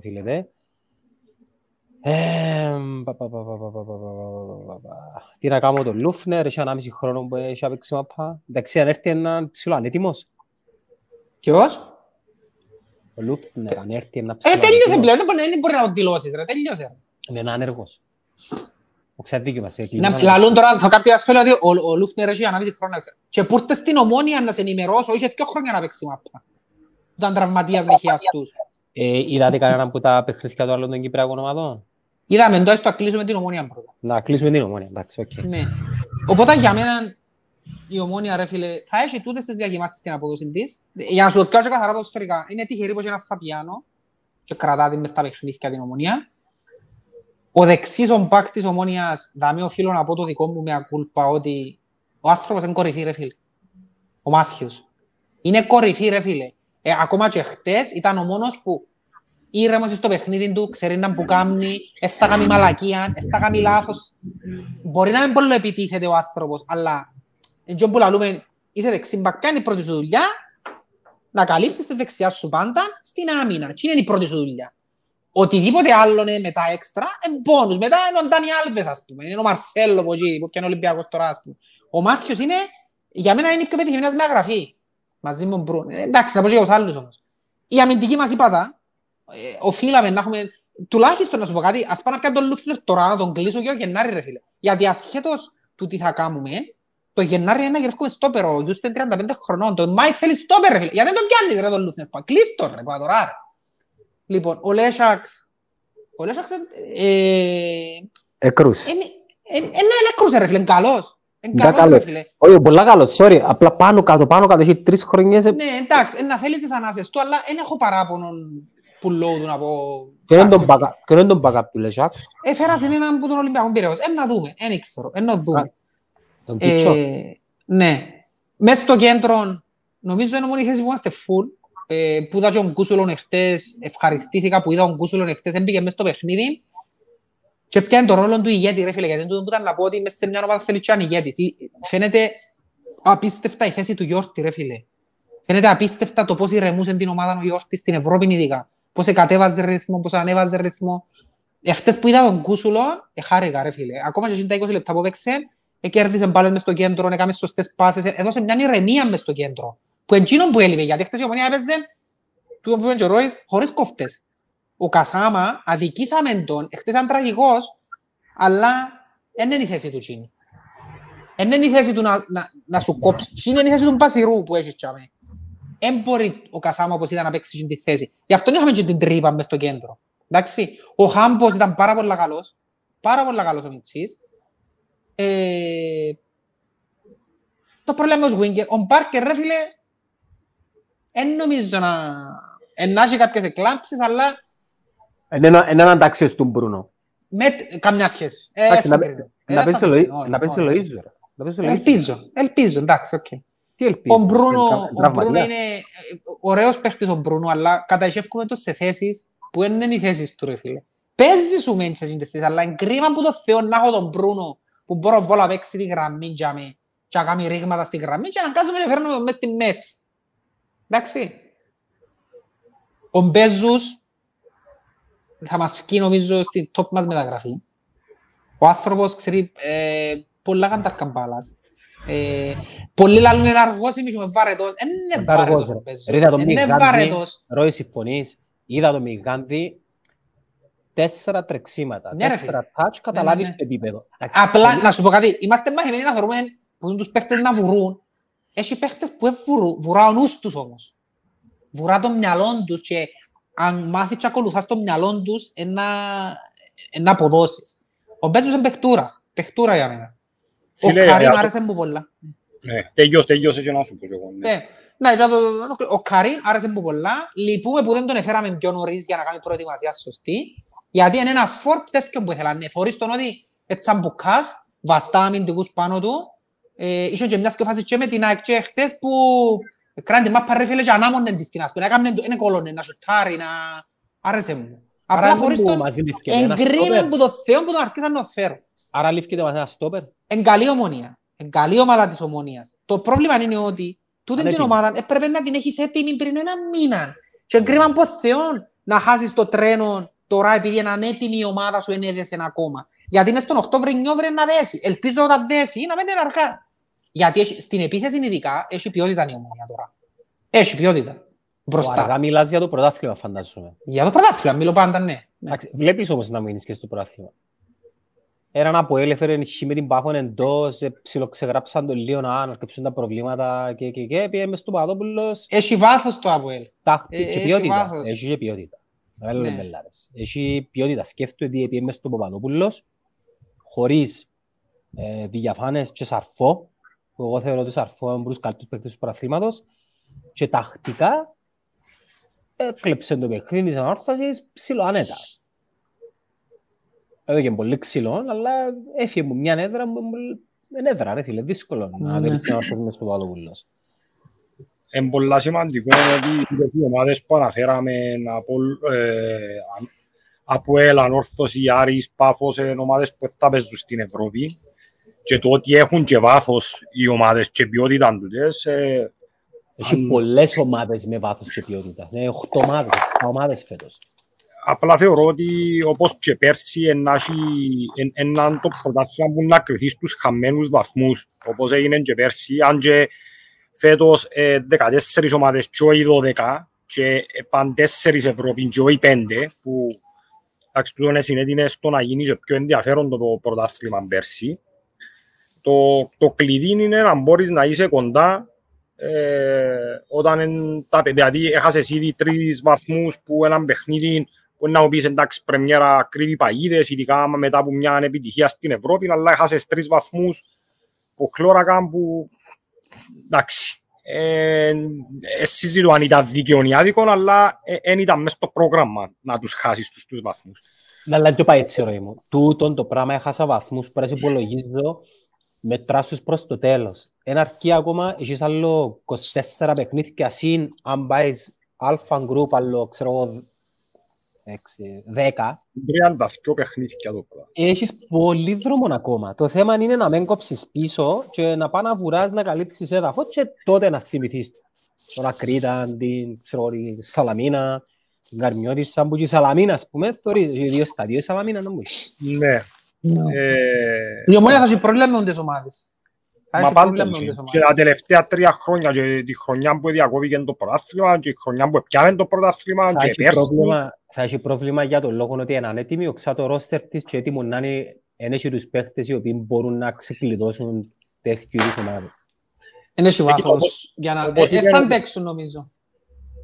όπως είπε ο Κώστης ε, όπως είναι δομημένο τώρα το ρόστερ εκτός και αν προκύψουν είτε αλχημίες είτε πειράματα εσωτερικά ας πούμε ε, δείχνει το 3-5-2 ένα σύστημα που τερκάζει παραπάνω με βάση το ρόστερ που έχουμε. Δηλαδή, μπορεί να, να δεις την ομάδα να παίζει 4-2-3-1 ή 4-4-2 σε κάποια παιχνίδια, αλλά τούτο είναι να συμβεί όταν πλέον είναι όλοι έτοιμοι και τούτο, όπως ε, σωστά αναφέρετε εσείς, ελπίζω να μην είναι πολλά αργά. Ε, για, το, για τον Μπέζους πριν, ε, θέλω να πω ένα πράγμα, όταν, όταν στο pod που κάνουμε, ο Στέλσινος βρίσκει, όταν κάνουμε μια μεταγραφή, βρίσκει κάποιον που γνώστης του πρωταθλήματος ή εν που την ίδια χώρα με τον ποδοσφαιριστή και φιλοξενούμε τον για μέ και είπε ότι κοινό που είναι το θετικό για τον Μπέζους, εν τα- Sorry, εν την ίδια sorry, ώρα, sorry, ναι, sorry. βέβαια. Ε, Έχει ένα σχολείο, τελικά είναι καλή ομάδα μας ρε παιδιά. Ε, Επειδή εσυχίστηκα και εγώ, εγώ ήμουν έτοιμος να υποστηρίξω ότι πείτε το μεταξύ. ε. Ξέρεις, απλά για να κάνουμε λίγο το, το κουρτιστήρι. Και νομίζω ότι είναι πολλά καλή ομάδα μας. Είμαστε γεμάτοι, απλά λείπει μας ένας στόπερ. Και δυο winger. Α, είπα- Ε. είπα- Είπαμε ο Λοΐς και ο Μπρούνο, ρε. Και- ε, Θέλουμε δυο, να παίζουν μόνο και δυο. Ε, στον Πώς πάγκο, πούνε. έχεις το... Ποιους έχεις; Δεν έχεις. Και άλλο ένα σέτερφορ. Και άλλο ένα σέτερφορ. Οπότε, Εν καλή η εντεκάδα σου που μπορείς να κατεβάσεις, εν καλή. Αλλά έχεις και εν βάθος τούτο- στον εν πάγκο. τούτον που σου είπα που και πριν, ότι ένα πρωτάθλημα κερδίζεις στις τελευταίες 8 αγωνιστικές, αλλά μπορεί να το χάσεις στις πρώτες 8. Και τούτοι δεν προνοήσαν να είναι η ομάδα έτοιμη τις πρώτες 8 αγωνιστικές. Ο Απόλλωνας γιατί πιάνε το πρωτάθλημα πέρσι ρε; Γιατί τα πρώτα 8 παιχνίδια έδερεν τα ρε. Γιατί είχε το περιφερόν ύστερα να χάνει. Και χάσαν τα τελευταία 7, ας πούμε. Ναι, ρε, ρε, και- έπιαν το όμως. Έπιαν το, ναι. Γιατί το ποιος, η- ρε, εν τω πράγμα, η αρχή είναι το ίμιση του παντός, ρε φίλε. Ελπίζω, παρόλο που η- η Ομόνια έχει μια καλή ομάδα, η οποία όταν δέσει θα είναι καλή, εν- είναι μεγάλο το βάθος της, αν με ρωτάς, γιατί το που σου είπα, θέλει για μένα άλλο δυο wingers και άλλο ένα center for, και άλλο αστόπια, θέλει τέσσερις παίχτες, για μένα. Παρόλα αυτά είναι καλοί, αλλά πόσο θα αντέξουν να διεκδικήσουν μέχρι το τέλος τούτη. Ε, να έχει και αποβολές, κίτρινες, τραυματισμούς, ε, να έχει θέματα. Δεν ξέρω, εγώ παρακαθαρίζω και πρόθυλα με 11 παίκτες πώς είναι, δεν μπορεί να σου πω, οκ. 11 είναι οι παίχτες που έχει ρε φίλε. Απλά ε, υπάρχουν όντως ε, κάποια θέματα που θα νιώθεις λίγο παραπάνω ασφάλεια χωρίς να θέλω να δω. Ε, εγώ να πρόσθετα και στη θέση του Μάθιους που συμφωνώ ότι είναι επαγγελματίας ποδοσφαιριστής. Δηλαδή είναι παίχτης ο οποίος ε, ε, έπαιξε σε πιο ψηλό επίπεδο. Καταλάβεις έμαθε το. Με το αγγλικό Καταλάβεις το τον ο στυλ το. άνθρωπος, ναι, ότι είναι... Εν κάμνει- Ε, ε, εν- Φίλε, έχει το πιο σημαντικό πράγμα ε, στο παιχνίδι. Είναι ήρεμος. Είναι ήρεμος. Δεν τον είδα να πανικοβληθεί σε καμία φάση. Σε καμία φάση. είναι ήρεμος, είναι επαγγελματίας, ξέρει τη θέση, Ναι, ναι. επε- ε, φάνηκε ότι έπαιξε ε, ε, ε, no nonsense type of player, δηλαδή δεν προσπαθεί να κάνει show, δηλαδή Ούτε εν- εν- περιττών, ούτε ναι, ναι. Ναι. ναι. κάνει το Τη και- δουλειά ε, του. ε, ναι. εμένα, Κάτι ας ήταν να πούμε, μας πεις για τον Μπέζους εν τω μεταξύ. Ναι, για, για τον Μπέζους ε, ήταν να πω ότι είχαμε φιλοξενήσει κάποιον που ε, εγνώστης και του Βέλγικου προαθλάως και έναν άλλον Ουκρανό και είπε, εκείνο που είναι καλό για τον Μπέζους εν, εν την ίδια ώρα και κακό ότι μετά από τόσα χρόνια καριέρας δεν ξέρουμε ποια είναι η θέση που παίζει καλύτερα ο Μπέζους και ήδη με τρεις-τέσσερις συμμετοχές στην Ομόνια δεν τον είδαμε να, να καθιερώνεται σε έναν τόπο για να πεις ότι με ασφάλεια ότι ε, ε, ε, βάλαν τον οχτάρι, βάλαν τον οχτάρο δεκάρι, βάλαν τον δεκάρι, βάλαν τον σέτερφορ. So, πρέπει και με εκείνον να, κα- να κατασταλάξουμε, να δούμε ποια είναι η θέση εκείνη που θεωρούμε ότι μπορεί να προσφέρει καλύτερα και να τον αφήσουμε και να δοκιμάσουμε και για κάποια παιχνίδια. Το ότι εμ, ε, έγραψε και να νομίζω είναι μάπα, δηλαδή ε, φορείς τον ότι ξέρει η μάπα και ξέρει το και ο ίδιος ότι το ξέρει. Έχει αυτοεπιθύση. Και χτες που μπήκαν ήταν άνετος, εθώρες τον εβαστάν την μπάλα, έκαμνε ξε... ε, εν και πουτανίτσα, ας πούμε, ξέρει απέσει, πώς να καλύψει μπάλα, πώς να προστατέψει, θωρεί γήπεδο, στερεί ακόμα λίγο στη φυσική κατάσταση και ε, θέμα να δέσει, αλλά συμφωνώ και εγώ ότι στο τέλος της ημέρας, αν είχες τον Κασάμα, τον Μπέζους, τον Καρίμ πιο γλυόρα και ήταν πιο έτοιμοι, θα βλέπεις μια διαφορετική ομάδα. Οπότε αν το σημαντικό είναι τώρα να πιάνεις την ουσία ε, που είναι οι τρεις βαθμοί και να ελπίζεις ότι είναι να μείνεις κοντά επειδή όπως είπατε και εσείς να έρθεις στρατική κούραση, να έρθουν οι κάρτες, να έρθει το ντεφορμάρισμα δηλαδή σκέφτομαι μόνο την πρώτη αγωνιστική που έπαιζες με, τη- με η Χλώρακαν έχασες δύο παίχτες με κότσινη και έναν με τραυματισμό Ναι. Δηλαδή που είναι πρώτη αγωνιστική και εχθές για μένα, ποιος που έλειψε, εσείς λέτε ο Καρύμ, εγώ δεν θέλω να το τον κακουλί, μπροστά να βάλει πίεση μπροστά στα, στα στόπερ τους. Πέτε μου μια φάση που έβαλαμε πίεση στα στόπερ εχθές. Μα το πρόβλημα... Εχθές, Μα το φίλε, εχθές πρόβλημα... το πρόβλημα είναι, ε, εμπήκασαν πιο δυνατά εκείνοι του Ναι, γκολ, εν φίλε, είχες εξ αρχής. πρόβλημα στο Πιάσου τον επιθετικό. αέρα Ναι, ρε ναι. φίλε, πιάσου τον αέρα. Αλλά Σε Τι ποια ήρθαν φάση... αποφασισμένοι για να δέρουν. Και να σου, να σου πω κάτι Έκαμε να στη- διαβάσω και να κωδικεί. Ε, ο, ο, νομίζω ο Λένον ήθελε να προστατεύσει παίχτες εχθές, έτσι κατάλαβα. Γι' αυτό δεν έβαλε τον Μπέζους, ας πούμε. Ε, νομίζω ήθελε να προστατεύσει για την Κυριακή και είπε μας το. Ότι η προτεραιότητα ήταν το προάθλημα. Οπότε θέλω να πιστεύω ότι να δούμε διαφορετική νομονία την Κυριακή. Για τον το Ναι, λόγο μα- ότι έτσι ένιωθα εχθές. Ένιωθα ότι... Τι είναι δεν η θα πω προτεραιότητα υποτιμήσαν- μας το προάθλημα. Εντάξει, απλά να πω κάτι. Ένας λόγος απογοήτευσης για το χτεσινό του παιχνίδι ήταν ότι φαντάζομαι οι πλήστοι μονιάτες ε, περιμέναν ότι ρε, μπορεί να πάμε και τρίτη θέση και το μόνο μας chance είναι να θα δούμε τη Σερίφη. Εφάμε τις που το Σερίφη, ε, τελειώσε. Δηλαδή, τι- δεν μπορούμε να πάμε τώρα στην Ευρώπη. Τι, τι, τι είναι να πάμε, να θυκε- ψιλοθκιανευτούμε, ε, ναι, να το πούμε νησιά. Έχουμε ελπίδες για κάτι, ρε. Μα, ε, ελπίζουμε να σου πω κάτι, σε εν τούτον το θέμα, ότι ο τρόπος που τον, που τον αντιμετωπίζουν, νομίζω εν τούτος. Τούτος Για είναι. μένα είναι λάθος. Για μένα είναι λάθος. Να πω ένα παράδειγμα, δεν ξέρω αν πρέπει να το πω. Ε, είχε κάποιον εχθές, ας πούμε, που ζήτησε τη φανέλα κάποιου παίχτη. Ο παδό. Ο παδό, παίχτη μας, δικού μας, εντάξει. Και από ό,τι κατάλαβε είναι στους δύο, γιατί είναι πάνω του του Europa και θέλω ότι. Τούτο το πράγμα είναι να πως σου δείχνει και ο μετάλλη των παιχτών. Ότι πάνε τουρίστες στο Europa για να συλλέξουν οι- πράγματα, ας πούμε, δεν πάνε και να παίξουν. Θυμάσαι μια φορά παλιά, νομίζω να μπορεί να λαλούσα, ένας Πορτογάλος δεξής μπακ, ε, Δικός που παίζει μας. στη Chelsea, στη Chelsea Ναι. του Μουρίνιο, Μμ. στο Barcelona Chelsea, επίε στο ημίχρονο και ζει, στο ημίχρονο και ζήσε τη φελά του Μέση. Ε, φίλε, τέλειωσε τον ο Μουρίνιο. Που το ημίχρονο ετέλειωσε τον. Ετέλειωσε τον. Εν και βάλω να παίξεις για να αρχίσεις να πιάνεις κοιμήλια τους άλλους παίχτες. Και και μετά στην τουρίστες δάμε. Είπε το Μουρίνιο ας πούμε. Ετέλειωσε. Δεν μπορεί- εκείνος- ε, ήταν καλό. Ήταν στην Πόρτο ρε, δεξής μπακ ρε φίλε. Ήταν στην Πόρτο και έκανε η Chelsea, Παόλο Φερέιρα νομίζω. Παόλο Φερέιρα. Επίαν και πιάνε τη φε- Γίνηκε θέμα το, θυμούμε το. Επίαν και ζήσε τη φέλα του μέσα στο ημίχρονο και ο Μουρίνιο γίνηκε έξα. Έκαμε τον αλλαγή που είναι η ίδια ώρα. Έφαν τον, ετέλειωσε τον. Έρχεσαι να παίξεις στον επίπεδο για να παίξεις. Αν είναι για να κάνουμε... για να- ε, Βάρτε με και να παίξω καλά, ποιος εγώ φανέλα. Κάτι να πω, η νοοτροπία σου πρέπει να είναι νοοτροπία να το πω και και εκείνοι που είχαν το ΑΠΟΕΛ.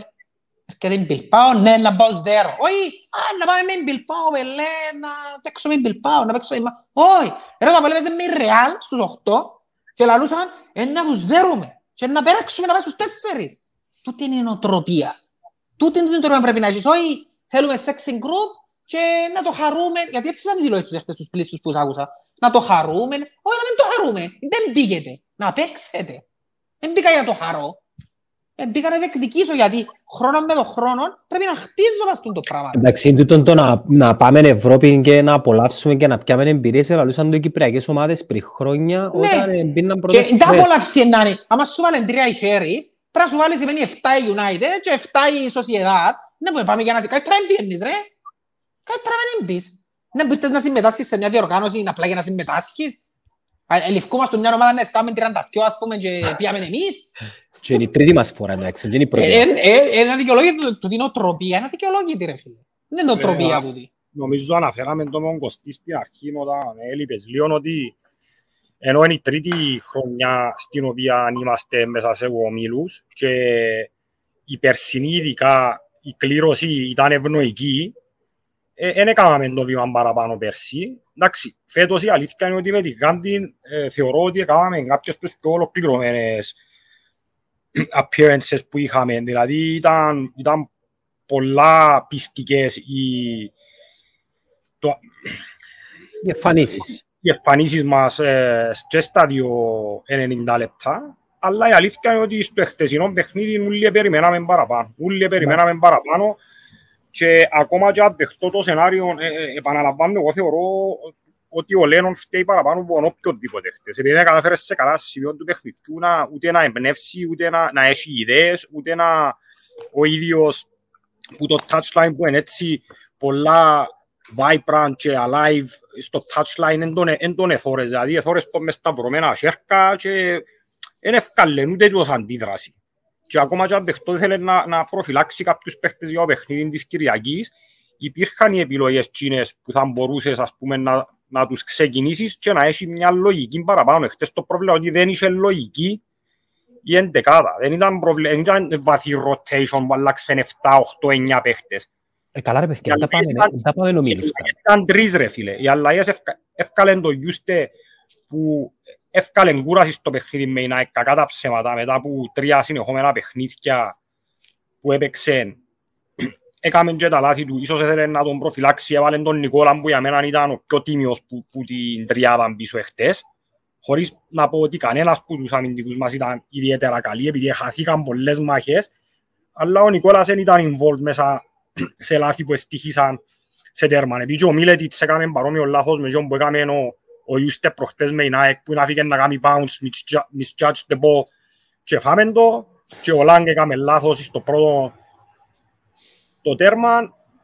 Οπότε εγώ θεωρώ ότι ίσως με μιας δυο δι- διαφορετικές επιλογές θα μπορούσε να είσαι και λίγο πιο διεκδικητικός. Τώρα υποθετικά δεν μου αρέσει να μιλώ ποτέ επειδή υπήρχαν και στιγμές μες στο παιχνίδι, στις οποίες ας πούμε αν μεν το έτρωες στην αρχή, αν ε, ο Ιάγη που κάτσε έναν κονιάν του Κασάμα εθώρεν το το VAR και εμείς με 10, αν το έβαλε ο Μπρούνος το 45, αν μεν ε, διούσε το πέναρτι που μπορούσε, αν μεν το εδίαν ήταν ο Πικάς τίποτε, αν το offside, αλλά ε, είναι με το αν που καλό, δηλαδή αν έπαιζε ο Καρίμ, αν έπαιζε ο Μπέζους, αν, αν, αν, είναι έτσι. Εχθές η αλήθεια ήταν πραγματικά ένα, μια ονειρική βραδιά στο μυαλό μας που κατάληξε σε φιάλτη. Ε, το- εγώ έτσι το εβίωσα. Πραγματικά έχει πολύ καιρό να νιώσω τόσο όφκερος ρε φίλε. Ήμουν, ήμουν λαλό σου ήρθα πίσω Ξέρεις σπίτι. ποιον ήταν το πρόβλημα, ένα από τα προβλήματα εχθές που το λάθος του προπονητή, δεν θα πω για τη σύνθεση και λοιπά, να πω το λάθος του ήταν ότι δεν είχε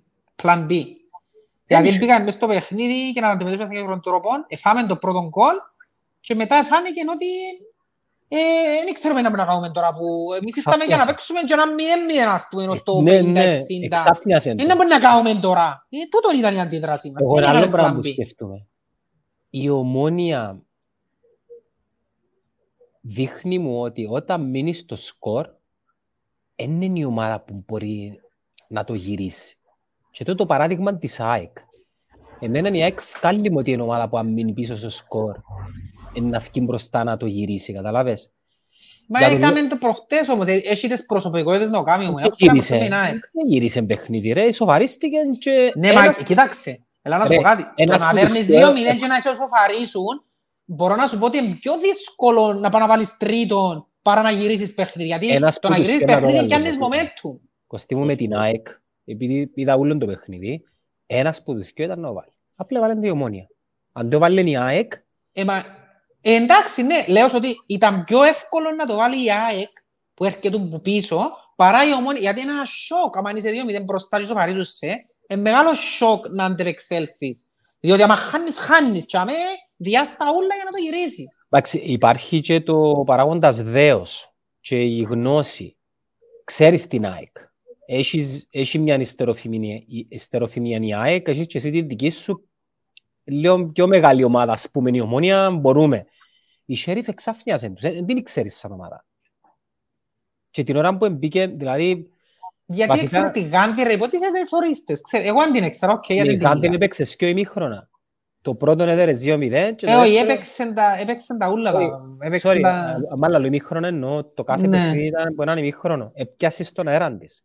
Η, η Sheriff επιάσου τον αέρα σου. Και πια μου την Έπιασε τον κυπέλα. αέρα σου γιατί, να σου πω κάτι, που τα πιο απλά, οι, οι, οι παίχτες μας δεν είχαν μια προσωπικότητα μες στο γήπεδο που να, να βάλει μια φωνή, να το πιο απλό ρε φίλε. Επίενε ο Ατέμπουεν και έκαμε ένα που έκανε πας στην Κερκίδα. Εντάξει, κάμε έναν παραλληλισμό. Βάλει το η Crystal Palace μες στο Anfield και πάει κάποιος και κάνει χειρονομία. Ε, θα βρεθεί ο πρίχτης, ο Ρόμπερτσον, πας στα χέρια του, να που κάνεις, ας πούμε, ο Van Dijk. Ε, μας Ναι, ποιος ναι, πήγε ναι. να του πει κάτι; Να Ναι. του πει, και πρόσεξε, να πάει να του πει, πέρσι ήταν συμπαίχτης του. Να πει, λες έξω και εγώ για κάνει, να που κάνεις ρε μαλάκα, ας πούμε. Να που κάνεις. Κατα- Κανένας που τους παίχτες μας δεν έκανε το πράγμα. Εντάξει, μπορεί να μην έχουν Θέλεις, γίνει τον παίχτη νόημα. θυμάσαι παλιά που μας έδρανε το ΑΠΟΕΛ, που ε, όποτε σφυρούσε φάουλο ο διαιτητής, Μωράης, πιν- ήταν όλοι που πάνω του. Ο Λόισα. Τούν τα πράγματα είναι μητσά πράγματα μες στο παιχνίδι που παίζουν ρόλο ρε φίλε. Θέλεις και έναν παίχτη που να κάτσει μπαουρκά, θέλεις, θέλεις τον Ατέμγουεν, άμα είναι να έχει τα γκάτς να κάνει τούτο το πράγμα, να σκεφτεί, α, έχεις και έναν αρχιδάτον η άλλη ομάδα που αν το κάνω μπορεί να μου την πει. Κατάλαβες, άμα θεωρεί ότι είναι εσύ, η άλλη Κόφτεις ομάδα τον αέρα, κάποιον, βάση. ναι ρε φίλε, ναι ρε φίλε, έρχεται και να σου πω, εμπήγαιναν παίζους μέσα, αντί να ξέρουν μια κλωτσιά του νιου, εκόπιν ο τσαμπουκάς. Εκόπιν ο Ναι. τσαμπουκάς. Και πρόσεξε, ούτε κίτρινη δεν έφαγε ο παίζους. Έξυπνη κα- κλωτσιά. Έφανε. Κόψε του το τσαμπουκά. Είναι εκείνο που λαλούμε ρε φίλε. Άμα νιώθεις ότι δεν μπορείς να, του, να τους δέρεις εσύ, τουλάχιστον κάμε τους να πιστεύουν ότι να τους δέρεις εσύ. Με τον τρόπο που τους χειρίζεσαι. Θυμάσαι πολλά με οχτωρί και ο Σύφη ρε φίλε. Ο Σύφης δεν μπορεί να κάνει ρε. Ψυχολογικό πόλεμο ρε φίλε. Μες στα τσέρρατα σου συνέχεια ας πούμε. Να έχω εγώ τον, ο Ατέμπουεν ας πούμε με τον Σύφη. Ήταν να φάει κότσινη από πέντε ρε φίλε. Τους πάσε τα νεύρα του. Όχι να Ο τον Σι- Ατέμπουεν να έρχεται... Ο και να Σύφης κάνει- και ο άλλος, ο συμμαχητής μου, να είναι μόνο όνομα. Ο συμμαχητής μου, ήταν και εκείνος έτσι. Έτσι το συμπαθητές. Ναι, ναι, ναι, ήταν έτοιμος για καυκάνα, ας πούμε. Ακόμα και ο Αντρέας ο Δημητρίου ρε φίλε.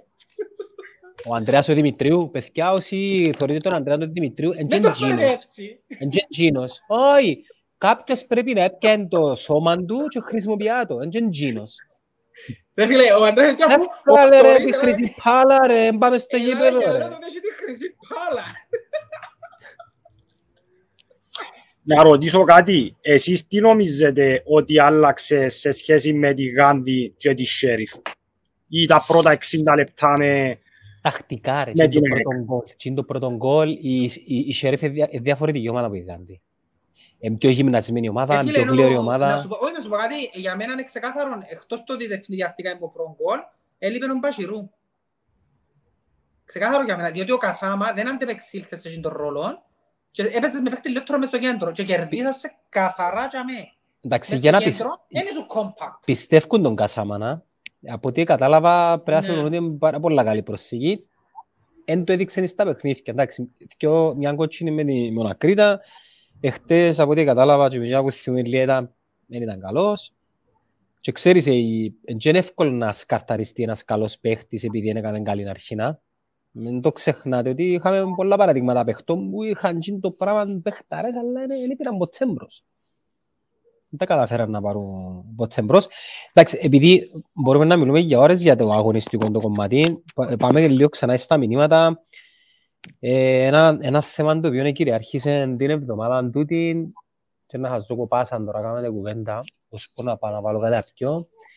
Ήταν η παρουσία του κόσμου ένα σε ποσότητα Εμ, για ακόμα μια φορά, ναι, να το ξαναπώ, παιδιά, ε, θα το πω.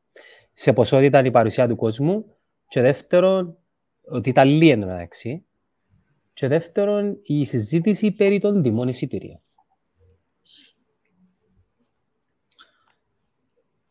Ε, Οκ. Ε, Πιάτε πακέτον και δυο, Ναι.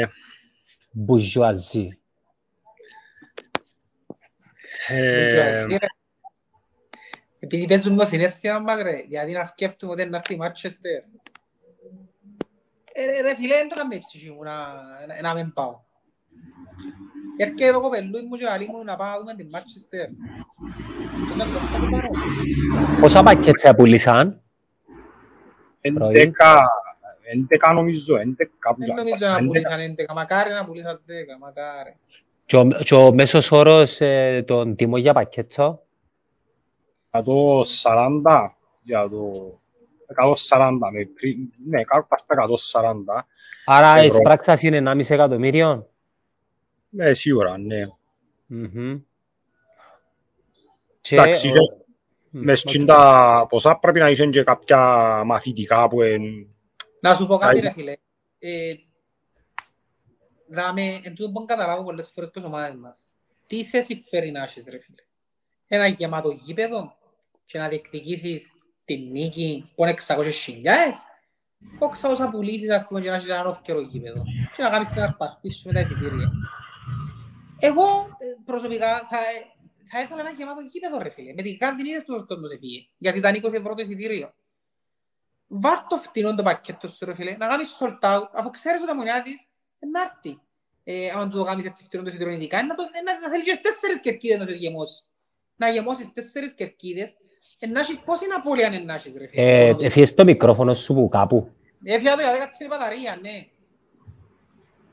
Έλα σου πω, πιάσ' το τάμπλετ και έχει το έτσι. Ναι, μα να είμαι στο tablet έτσι και δύο. Έλα πιο κοντά, έλα πιο κοντά. Ναι. Οπότε, μεγάλο λάθος που βάλαν τις τιμές. Τεράστιο λάθος. Γιατί γίνεται να βγαίνει σε ευρωπαϊκό παιχνίδι, όμως να γίνει 10.000 κόσμος, ρε. 10.000 κόσμος δεν μέσα Σαλαμίνα, ρε. φίλε. Τόσους είχε χτες. Είχε... Ε, 10.000 εισιτήρια, ναι. Τόσους είχε. Είναι τραγικό, ρε φίλε. Είναι τραγικό. Δεύτερο μικρό να ανοίξαν οι πορτές. Δεν ανοίγουν οι πόρτες, όχι. Αφού ήθελα Α. να φύγω και για κλειστές. Να μου λαλείς ρε. Τι εννοείς; Καλά ρε, αν πρέπει να φύγεις να πάεις κάπου, δεν μπορείς. Ε, πρέπει να ρέξεις που δεν ξέρω, τέλος πάντων. Έπρεπε ρε Θα φίλε. φύγει. Οκ, έτσι πώς θα με βγάλεις λεφτά, αλλά βάρ' το ρε φίλε, 80 ας πούμε, με 100 είναι το maximum σου. 100 είναι το maximum σου, αφού μιλάς για 50 ευρώ, είναι να τα καλύψεις με τον κόσμο που να έρθει και να έχεις και ο chance σου να πιάσεις βαθμούς μες στον Το, με, όμιλο. το μεμονωμένα ε, ριψοκίνδυνο. Ποιο; Μόνο, μόνο μεμονωμένα. Τι εννοείς μόνο με μόνο Ρε, κουμπάρε 25 ευρώ το εισιτήριο για κάθε παιχνίδι. Ε, κανένας δεν το κάνει τούτο. Στην Ευρώπη να μου κάνουν. Πουλούν πακέτα. Δεν ξέρω να το κάνουμε στην Ευρώπη. Μιλούμε για μας, ρε, γιατί για μας είναι κάτι το οποίο είναι... Ούλες οι ομάδες ξέρουμε να κάνουν το πακέτα από 2008, μην πρέπει να όρθισε κάνουν πακέτα, ρε φίλε. Έτσι κάνουν, για να τα πουλήσουν όλα. Φίλε, να πω Ένα τη γνώμη αρπαχτή, μου. ρε φίλε, τούτον είναι. Για- Ένα αρπαχτή. Γιατί στην- σε ό,τι- κοίτα, αν πιάσεις πόσα στοιχίζει ένα season ticket, το privilege card, πόσα παιχνίδια παίζεις και το πακέτο των ευρωπαϊκών και κάνεις τα ένα και διαιρέσεις το δια τόσα παιχνίδια, οι τιμές είναι απαγορευτικές. Εκείνο που ξενίζει λίγο εν τον που λαλεί και ο Κώστας και συμφωνούμε και εμείς ότι θα μπορούσε η κοστολόγηση να γίνεται διαφορετικά. Προφανώς και εκμετα... δηλαδή αν δεν ήταν τόσο εμπορικός ο όμιλος, δηλαδή στη θέση της Manchester και η Sociedad ήταν ξέρω εγώ κάποιες μέρες, ξέρω, ήταν οι Wolves και μια, μια άλλη ομάδα ας πούμε της Νορβηγίας, λέω εγώ.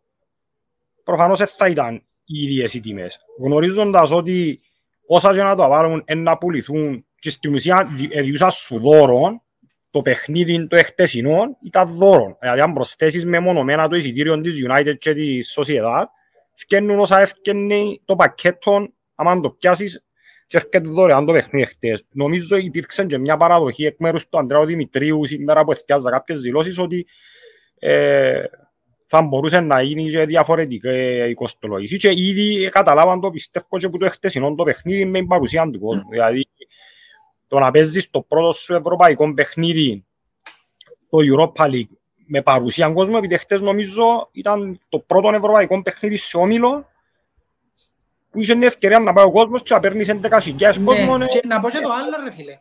Το πιο τραγικό, πες άντε έβαλες το εισιτήριο του πακέτου σε 150 ευρώ για μένα ρε φίλε.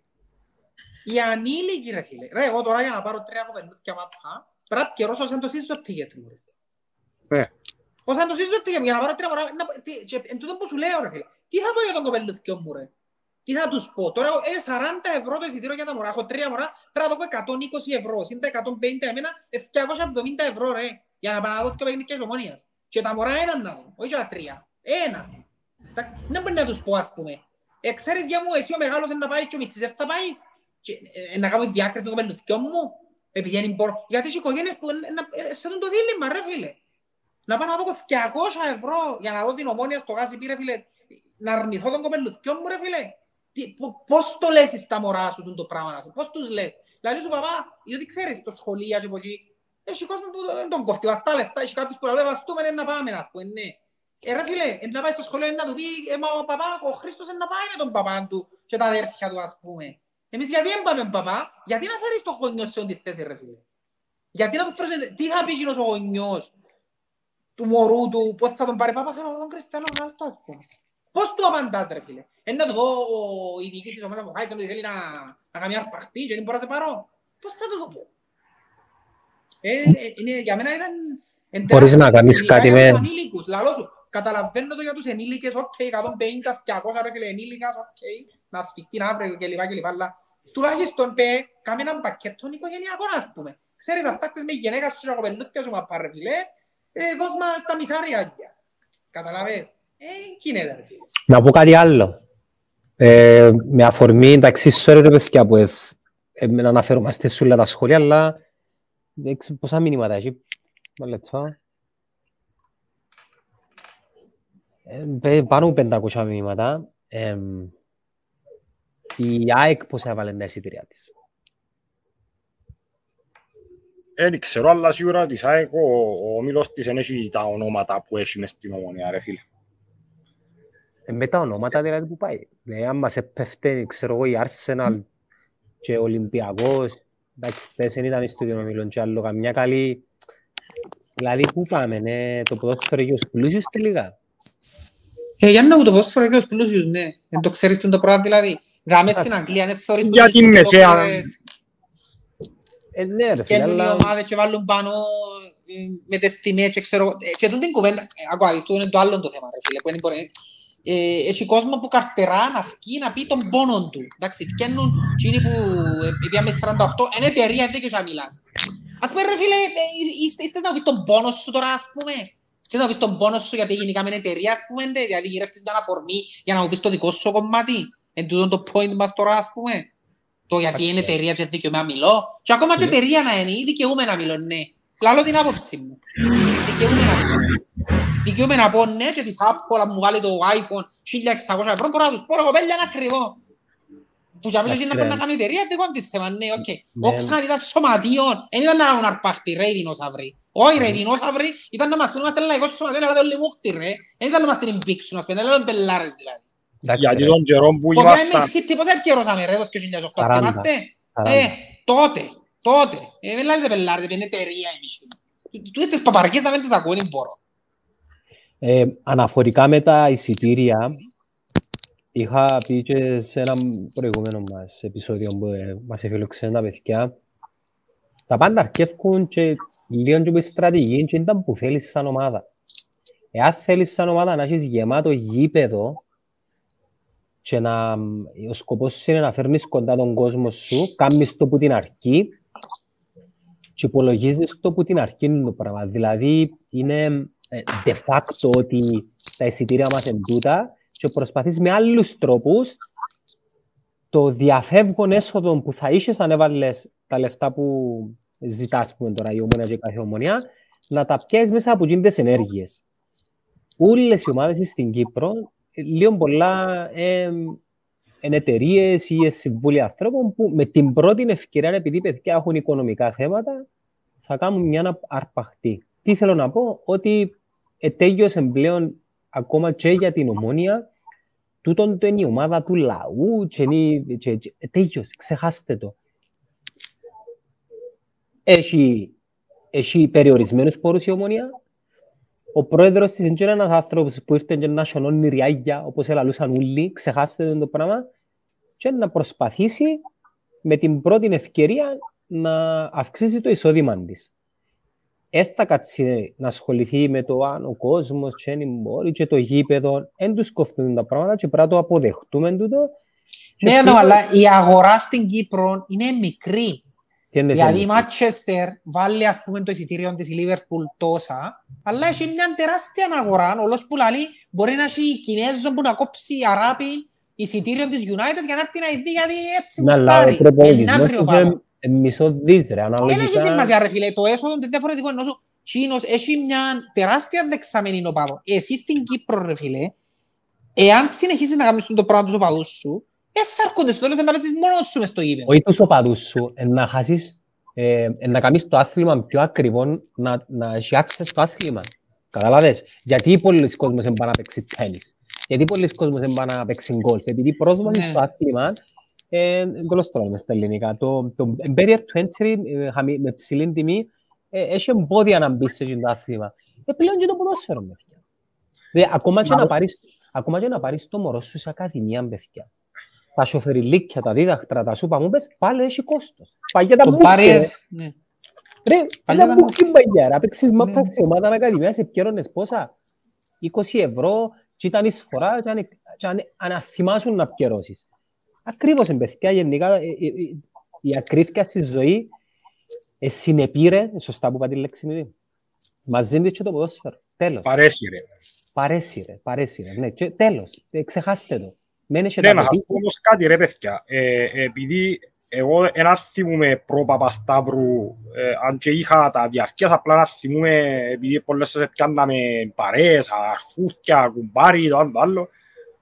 Τα εισιτήρια τα τελευταία 15-20 χρόνια, πόσο ακριβώς ε, σε σχέση με τώρα. Και τώρα ε, πουλήσαμε λίγο κάτω από 9.000 διαρκείας εισιτήρια. Για Με να τι πουλήσεις σύγκριση; 9.000 εισιτήρια διαρκείας, ρε φίλε, σημαίνει ότι η τιμή στις εποχές που ζούμε ήταν attractive, ενώ σου δεν ήταν αποτρεπτική, επειδή σκέφτουν ότι εφ- έφυγαν και οπαδοί που, τη, που την ομάδα μας, εντάξει που δεν μπορούσε να έχει ακόμα μερικές εκατοντάδες ή χιλιάδες, ας πούμε, αλλά ε, θεωρώ ότι δείχνουν κάποιο σεβασμό, τουλάχιστον σε αφορά τα season ticket, ρε φίλε.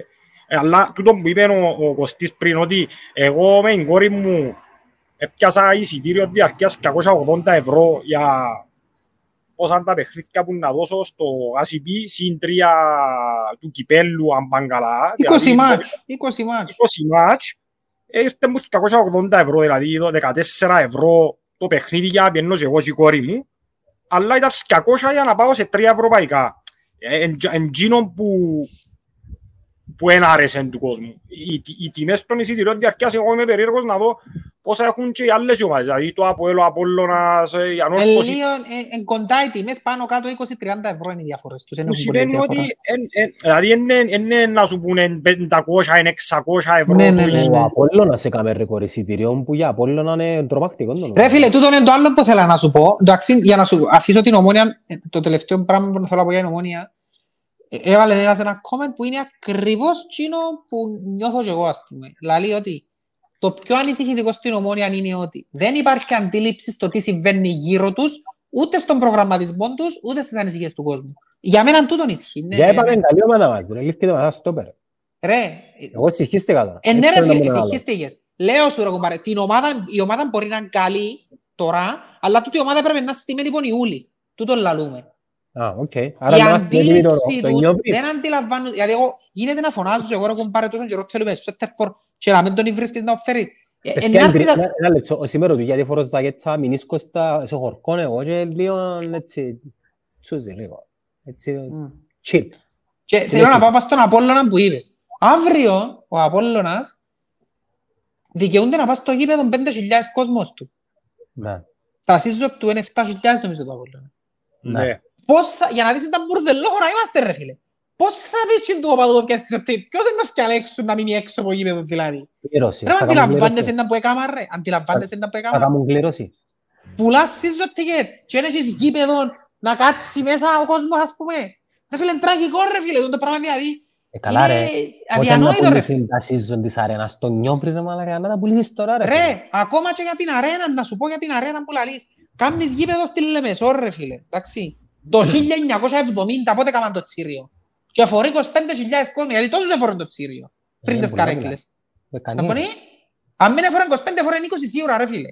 Σίγουρα. Ήμουν μωρός στο ομόνια ΑΕΛ κύπελλον τελικών, το ήταν φίσκα. Φίσκα. Είχε η κερκία μας πάνω από 10.000 κόσμο πάνω.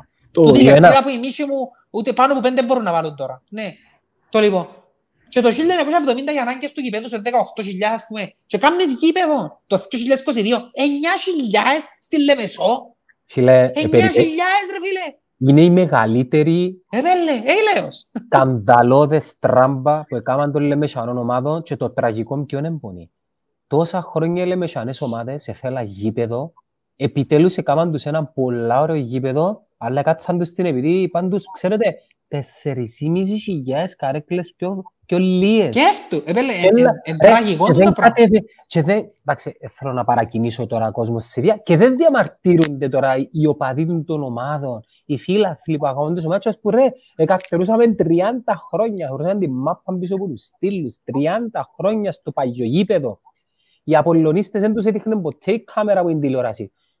Και όταν αποφασίσατε να κάνετε επιτέλους ένα γήπεδο, ε, τραμπάρατε μας τις καρέκλες, ρε, ρε κάνε τις καρέκλες και πήραν τις, ε, βάλαν τους στήλους για να κάνουν γάμους. Ναι.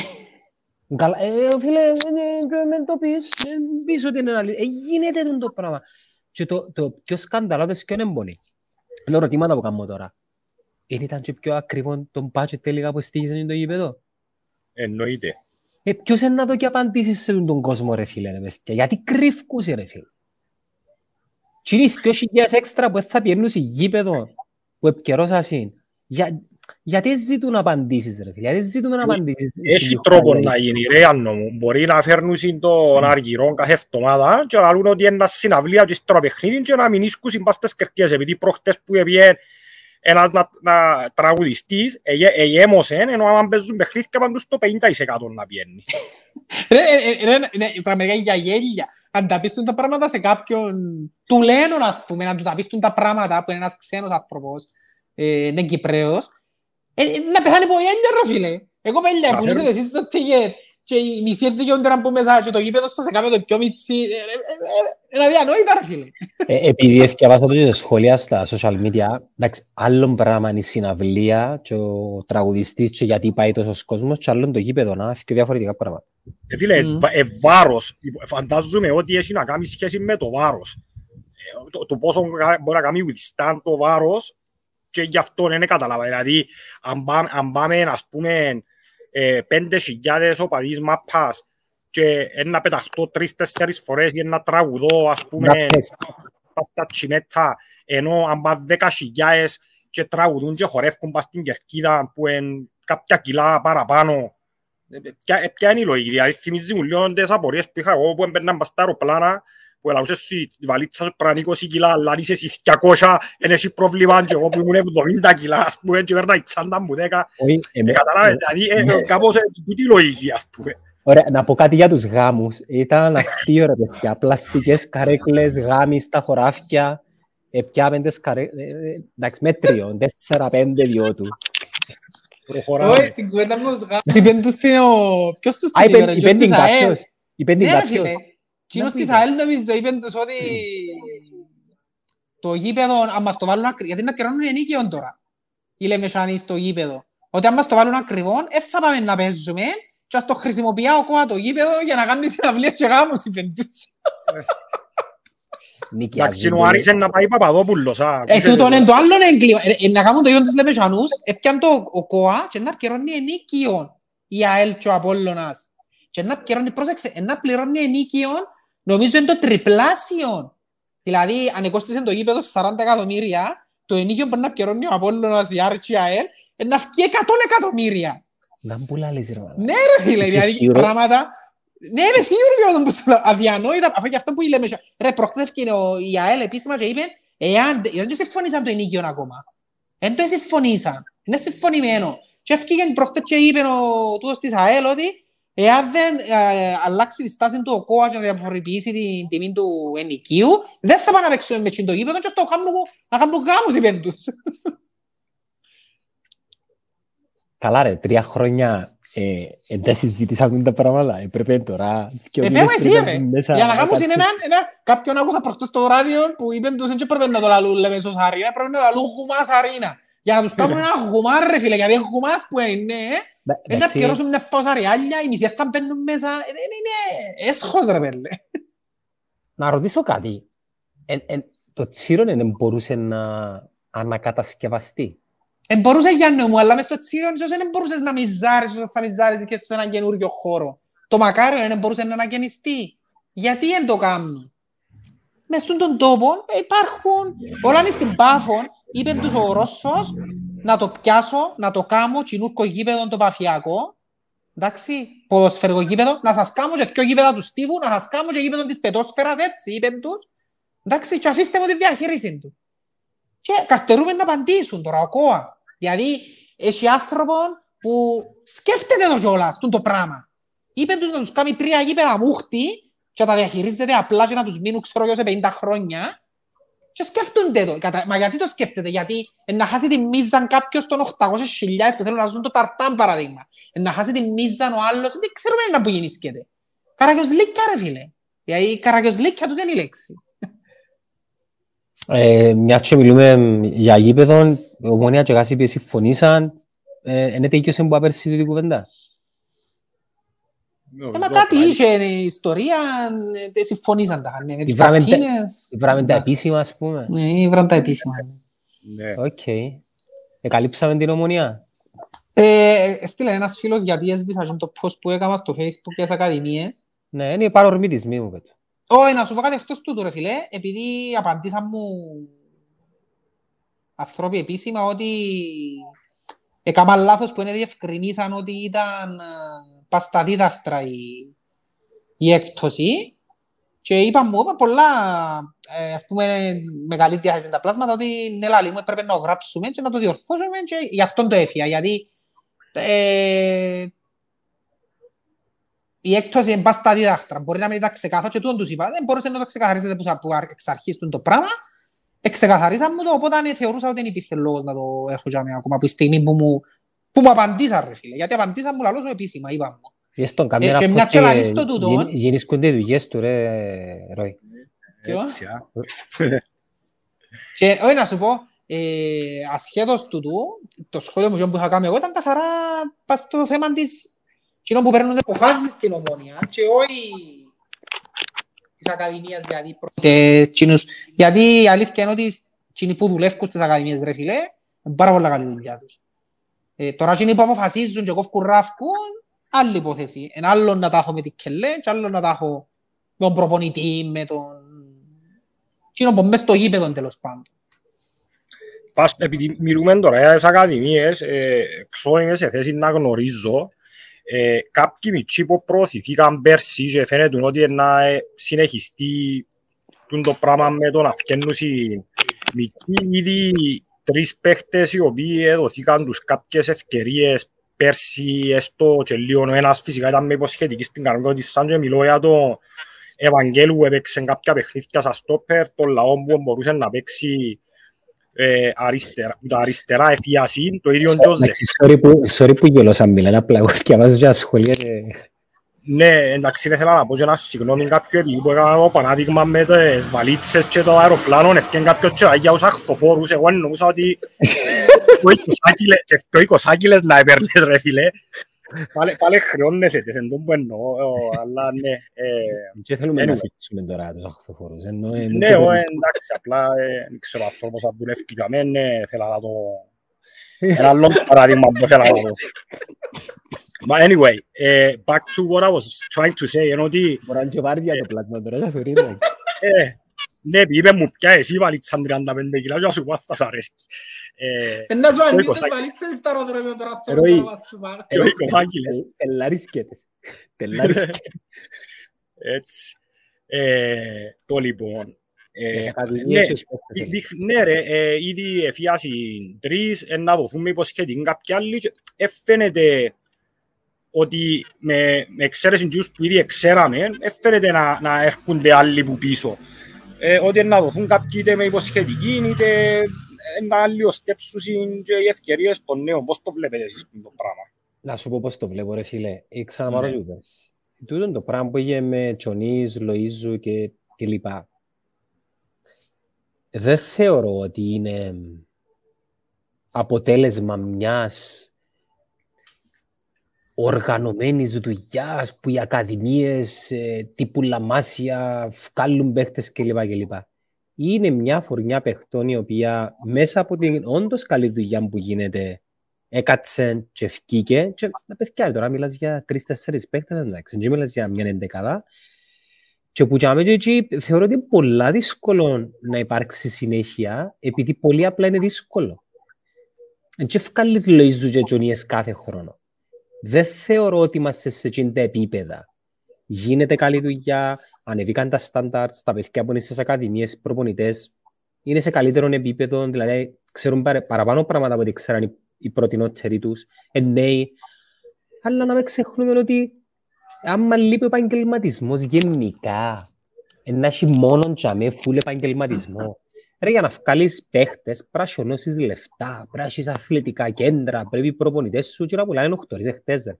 πρέπει οι προπονητές σου να full time, ρε φίλε.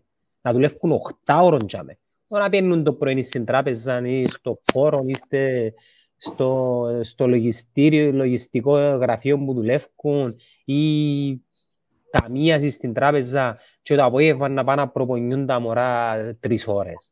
Θέλεις τσαμέ ρε φίλε, να παίρνουν από πρωί, να ετοιμάζουν το πρόγραμμα, να κάνουν τα meetings, τις επιμορφώσεις τους, τα σεμινάρια τους να έχουν επικοινωνία με τα σχολεία, να έχουν επικοινωνία με όλους τους stakeholders που γύρω από τα παιδιά των ακαδημιών, να έρχονται τα μωρά μέσα, να αρκεύει το πρόγραμμα των προ... Ε, και με, φίλε, με part-time προμονητές δεν, δεν βγάλεις παίχτες Λοΐζου Τζονής επί τρία κάθε χρόνο. Είναι πολύ δύσκολο.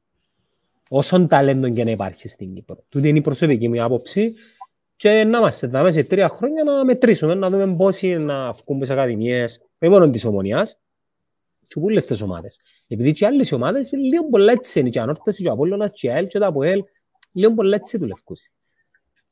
Οκ. Έχετε κάτι άλλο που θέλετε να συζητήσουμε; Για την Ομόνοια, δηλαδή, να παίζεις τώρα, δεν μου θέλεις. Όχι, θα πάω πέσω. Απλά ε, επειδή είπες ότι καλύψα την Ομόνοια, είμαι περίεργος να δω τι είναι το επόμενο. Κοίταξε, να σου πω, ε, εγώ καρτερώ λίγο να πέσουν τα νούμερα, ε, έχει 500 πλάσματα στο live, μόλις αρκεύκουν να πέφουν, να πω και εγώ να πέσουμε, αλλά επειδή έχει πολύ κόσμο ροή που είναι με άλλες ομάδες. Δεν έχει πρόβλημα.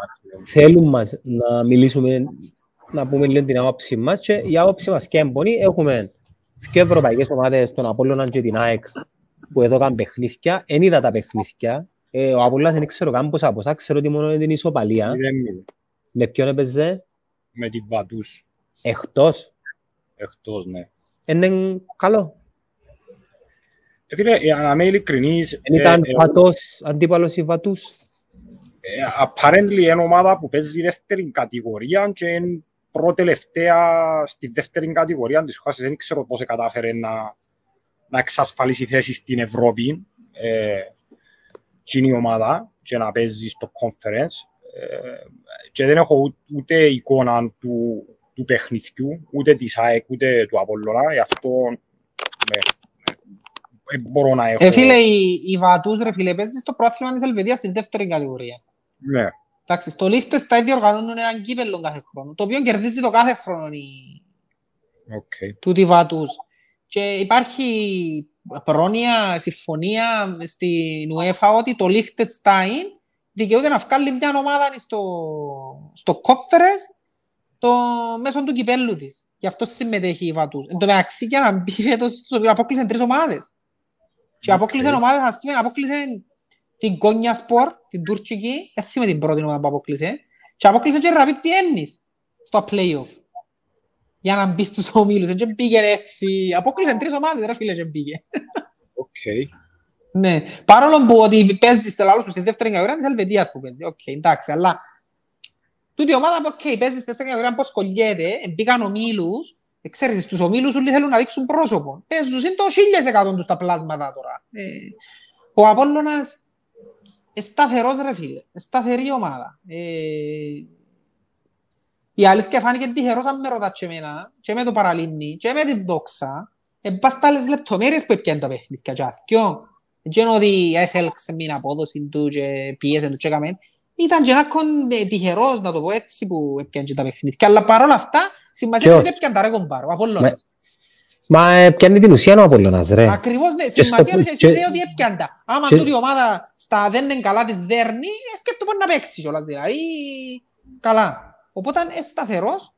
Η ΑΕΚ, ρε φίλε, έχει το πρόβλημα το αιώνιο που έχει πάντα είναι η ΑΕΚ η οποία μπορεί να δέρει την Παρσελώνα και να έρθει στην Κύπρο να πούμε και να κάνει τρεις μήνες να ξαδέρει ομάδα. Έχει τούτο το... Είναι η κουλτούρα, δεν ξέρω ρε κομπάρα, η ΑΕΚ είναι ένα ε, μυστήριο πράγμα. Γιατί μια ομάδα που είναι συνέχεια κάθε χρόνο την τελευταία δεκαετία και πρωταγωνιστή ας πούμε και θεωρείς την ότι δεν μπορεί να κάνει το έξτρα βήμα να χτυπήσει ο πρόθλημα ρε κομπάρα. Μέχρι να το κάνει όμως. Μέχρι να το κάνει όμως. Ε, Κοίταξε, ξέρουμε πολλά καλά ότι ένας από τους κυριότερους λόγους που εντιαμε η ΑΕΚ, επειδή δεν έχει κόσμο, είναι ο Καραπατάκης. Δηλαδή, αν μια μέρα ο Καραπατάκης ξυπνήσει και πει θέλω αφή όπως έκαμε πρόσφατα, Εντάξει, νομίζω... Είναι το ίδιο πράγμα με τον Άρη Λεμεσού, που για μένα ο Άρης Λεμεσού είναι το φαβορείο πρόθλημα, ρε φίλε. Είναι κάτι τρόπο πρόθληματος. Να σου πω κάτι για την ΑΕΚ πρωτού πάμε στον Άρη. Ναι. Νομίζω αδικείς και λίγο όσους περιτριγυρίζονται γύρω από τον Καραβατάκη. Δεν είναι απλά ο πρόεδρος. Ο πρόεδρος μπορεί να έχει πέμπει ναι. σιγουριά, μπορεί να έχει πέμπει Ναι ρε φίλε, αλλά μα φύγει σημαίνει φεύγουν και γίνουν μαζί του ταυτόχρονα. Ε, είναι πολύ σημαντικό να είσαι έναν άνθρωπο που σου παρέχει σταθερότητα. Γιατί του τον Να, παρέχει. ρω- να ρωτήσω κάτι. Η ΑΕΚ εφημίζεται και νομίζω δείχνει ότι φέρνει καλούς παίχτες κάθε χρόνο. Φέρνει, ναι, γιατί δουλεύει και με τεχνικό διευθυντή σωστά, ρε φίλε. Δεν δουλεύει και όπως δουλεύει και η ομόνια. Ποιος είναι ο τεχνικός διευθυντής της. Ενώ ε- έχει τεχνικό διευθυντή. Ενώ ο κάθε χρόνο. Ισπανός. Ναι, ενώ ο Ο- Ισπανός. Ο Ρόκα Ρόκα. ακόμα και πάει. Δεν Ναι. είσαι ρε. τα- το- το- το Ο κομμουνιστικό Ιέφεν είναι και αυτό. ξανάρτε. Έφυγε, πήγε Παναθηναϊκό και ήρθε πίσω. Εντάξει, για το Τσάβι, Τσάβι Ρόκα που το λέω. Ναι. Είχα, είχαμε μπει και παλιά στην ομονία, γιατί δεν φέρνουμε τον άνθρωπο, ας πούμε. Ενώ τερκάζει μας και η αγορά. Νομίζω... Εντάξει, συγγνώμη, να πεταχτώ πίσω στην ομονία. Παιδιά, εσάς, εσάς, εσάς ενδιαφέρει ο τρόπος που παίζει η ομονία; Ε, θέλετε η ομονία να έχει ένα συγκεκριμένο τρόπο παιχνιδιού; Πρέπει να αλλάζει κάθε φορά που έρχεται προπονητής, αλλάζει ο ρόστερ. Θέλει να σου πω κάτι, εγώ να πω την αμαρτία μου. Εμένα ο τρόπος παιχνιδιού που μου αρέσει, που μου άρεσε που έπαιξε η Ομόνια ήταν που έπαιξε με γιγάντη. Εμένα αρέσκει μου τούτο που λαλώ πάντα, εμένα αρέσκουν οι ομάδες οι οποίες έχουν πάθος μες στο παιχνίδι τους και τσαμπουκά. Ήσαν το με γιγάντη η Ομόνια το πράγμα. Αρέσκει μου, δηλαδή να σε πιάω από λαιμόν, να σε, να σε πατήσω μες στο λαιμόν και είναι το πράγμα. Δηλαδή, γι' αυτό πάντα ποτέ δεν συμπάθουσα την Ισπανία, να πούμε, και το τσουκου τσουκου, δεν συμπάθω τη City με τον τρόπο που παίζει. Ε, έχει υπερπαίχτες, παίζει τους η φοβερή μάπα, αλλά δεν μου δημιουργά εκείνο το αίσθημα του Πόσα από σένα Ε, όρθωση. 2-0 έδερα. Δεν μου Πήγες, δημιουργά ε. εκείνη την, την ευχαρίστηση του έδερα ε, με την ψυχή μου, ας πούμε. Έδερα γιατί είμαι υπερομάδα, οκ. Επειδή έπια ο Χάλαντ, wow, μπράβο ρε πέλε, έπιας το Χάλαντ, ας πούμε. ναι. Ένα, είμαι σίγουρος ότι ο Χάλαντ δεν είναι άνθρωπος, καταρχάς. Αν το κάνω, ναι ρε φίλε, γίνεται, ο άνθρωπος δεν είναι άνθρωπος. Πραγματικά δεν είναι άνθρωπος. Επειδή έτσι έπιαν το, εντάξει ρε κουαρτιόλα μου ρε πέλε, άγιε και κανένα και τους άλλους. Και καλά ρε, ποιος είναι Άγιε νομικά ρε, ρε. όλοι επειδή έπιας το Χάλαντ ρε φίλε, σε κανούσαν και οι καρακιώσεις και τις πόσες, ας πούμε. Κουβάλες μου και ο Χάλαντ. Ο έκανε, Νιγκά. ρε, φίλε. Ο Νιγκά το δεύτερο είναι όρθος. Ε, κατάλαβες Το τι θα σου πω. πρώτο- Εμένα αρέσκουν οι ομάδες που βάλουν ψυχή, που έχει, όπως είχε η Liverpool κάποτε τον Τίμιο, Τζίμι Τραωρέ, και αν το Champions League, ναι ρε φίλε. Να έχω και έναν πονάμπαλος ρε φίλε μες στη ομάδα μου. Και αδέρω, και απιάω προάθλημα. Και έχω και άμπαλο, να έχω άνθρωπο. Όχι έχω υπερπαίχτες. Ε, ε, Ένα λεπτό, η- η- θεωρείς ότι- εντάξει, ε, θεωρείς ότι η Λίβερπουλ έχει υπερπαίχτες. Αρέσκει σου το παιχνίδι της Λίβερπουλ το περσινό, βασικά το προπερσινό. Ναι, ναι, ναι, ναι. ναι. Τι είναι το πράγμα.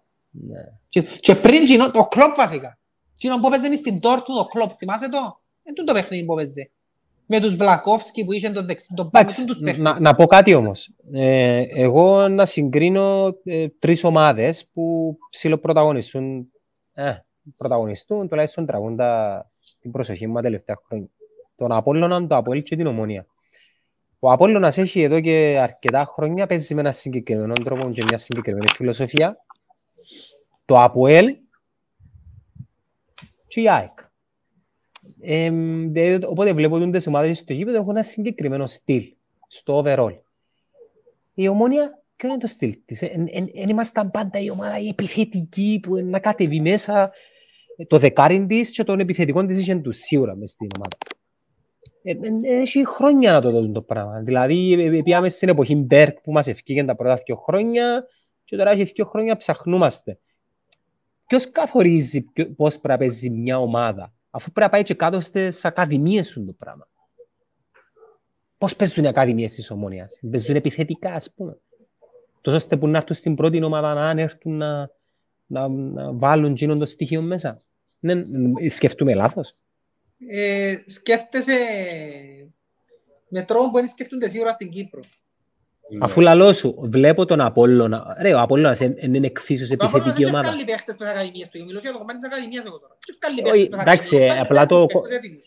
Το κομμάτι της Ακαδημίας είπα το συμπληρωματικά. Ε, ε, βλέπω ότι ο Απόλλωνας είναι μια επιθετική ομάδα. Με όχι καλή άμυνα. Δηλαδή δεν φημίζεται για την άμυνα του την καλή Γιατί είναι Απόλλωνα. καλή άμυνα του Απόλλωνα, ρε. Ο Απόλλωνας καταρχάς είναι η μόνη ομάδα που διαχρονικά έχει πορτάρει. Ε, Σου μιλώ για φέτος ρε μαλάκα. Ε, Σου μιλώ Ρε για τι μιλούς φέτος. για φέτος. Ο Απόλλωνας, ας τους πιάνω να δεις. Τους Απόλλωνας- Σβαλόφσκι. τους Απόλλωνα, Σβαλόφσκι. Πριν Βάλε. ο ψηλός πάλι ο Τσέχος. Ε, περίμενε, ο Σβαλός ήταν- ήταν ο Βάλε, ήταν ο... Ο Βάλε, ο Βάλε, ο άλλος ο... πριν το Σβαλόφσκι, ρε, είχαν έναν άλλο, ρε. Ναι. Ποιο, ρε; Το...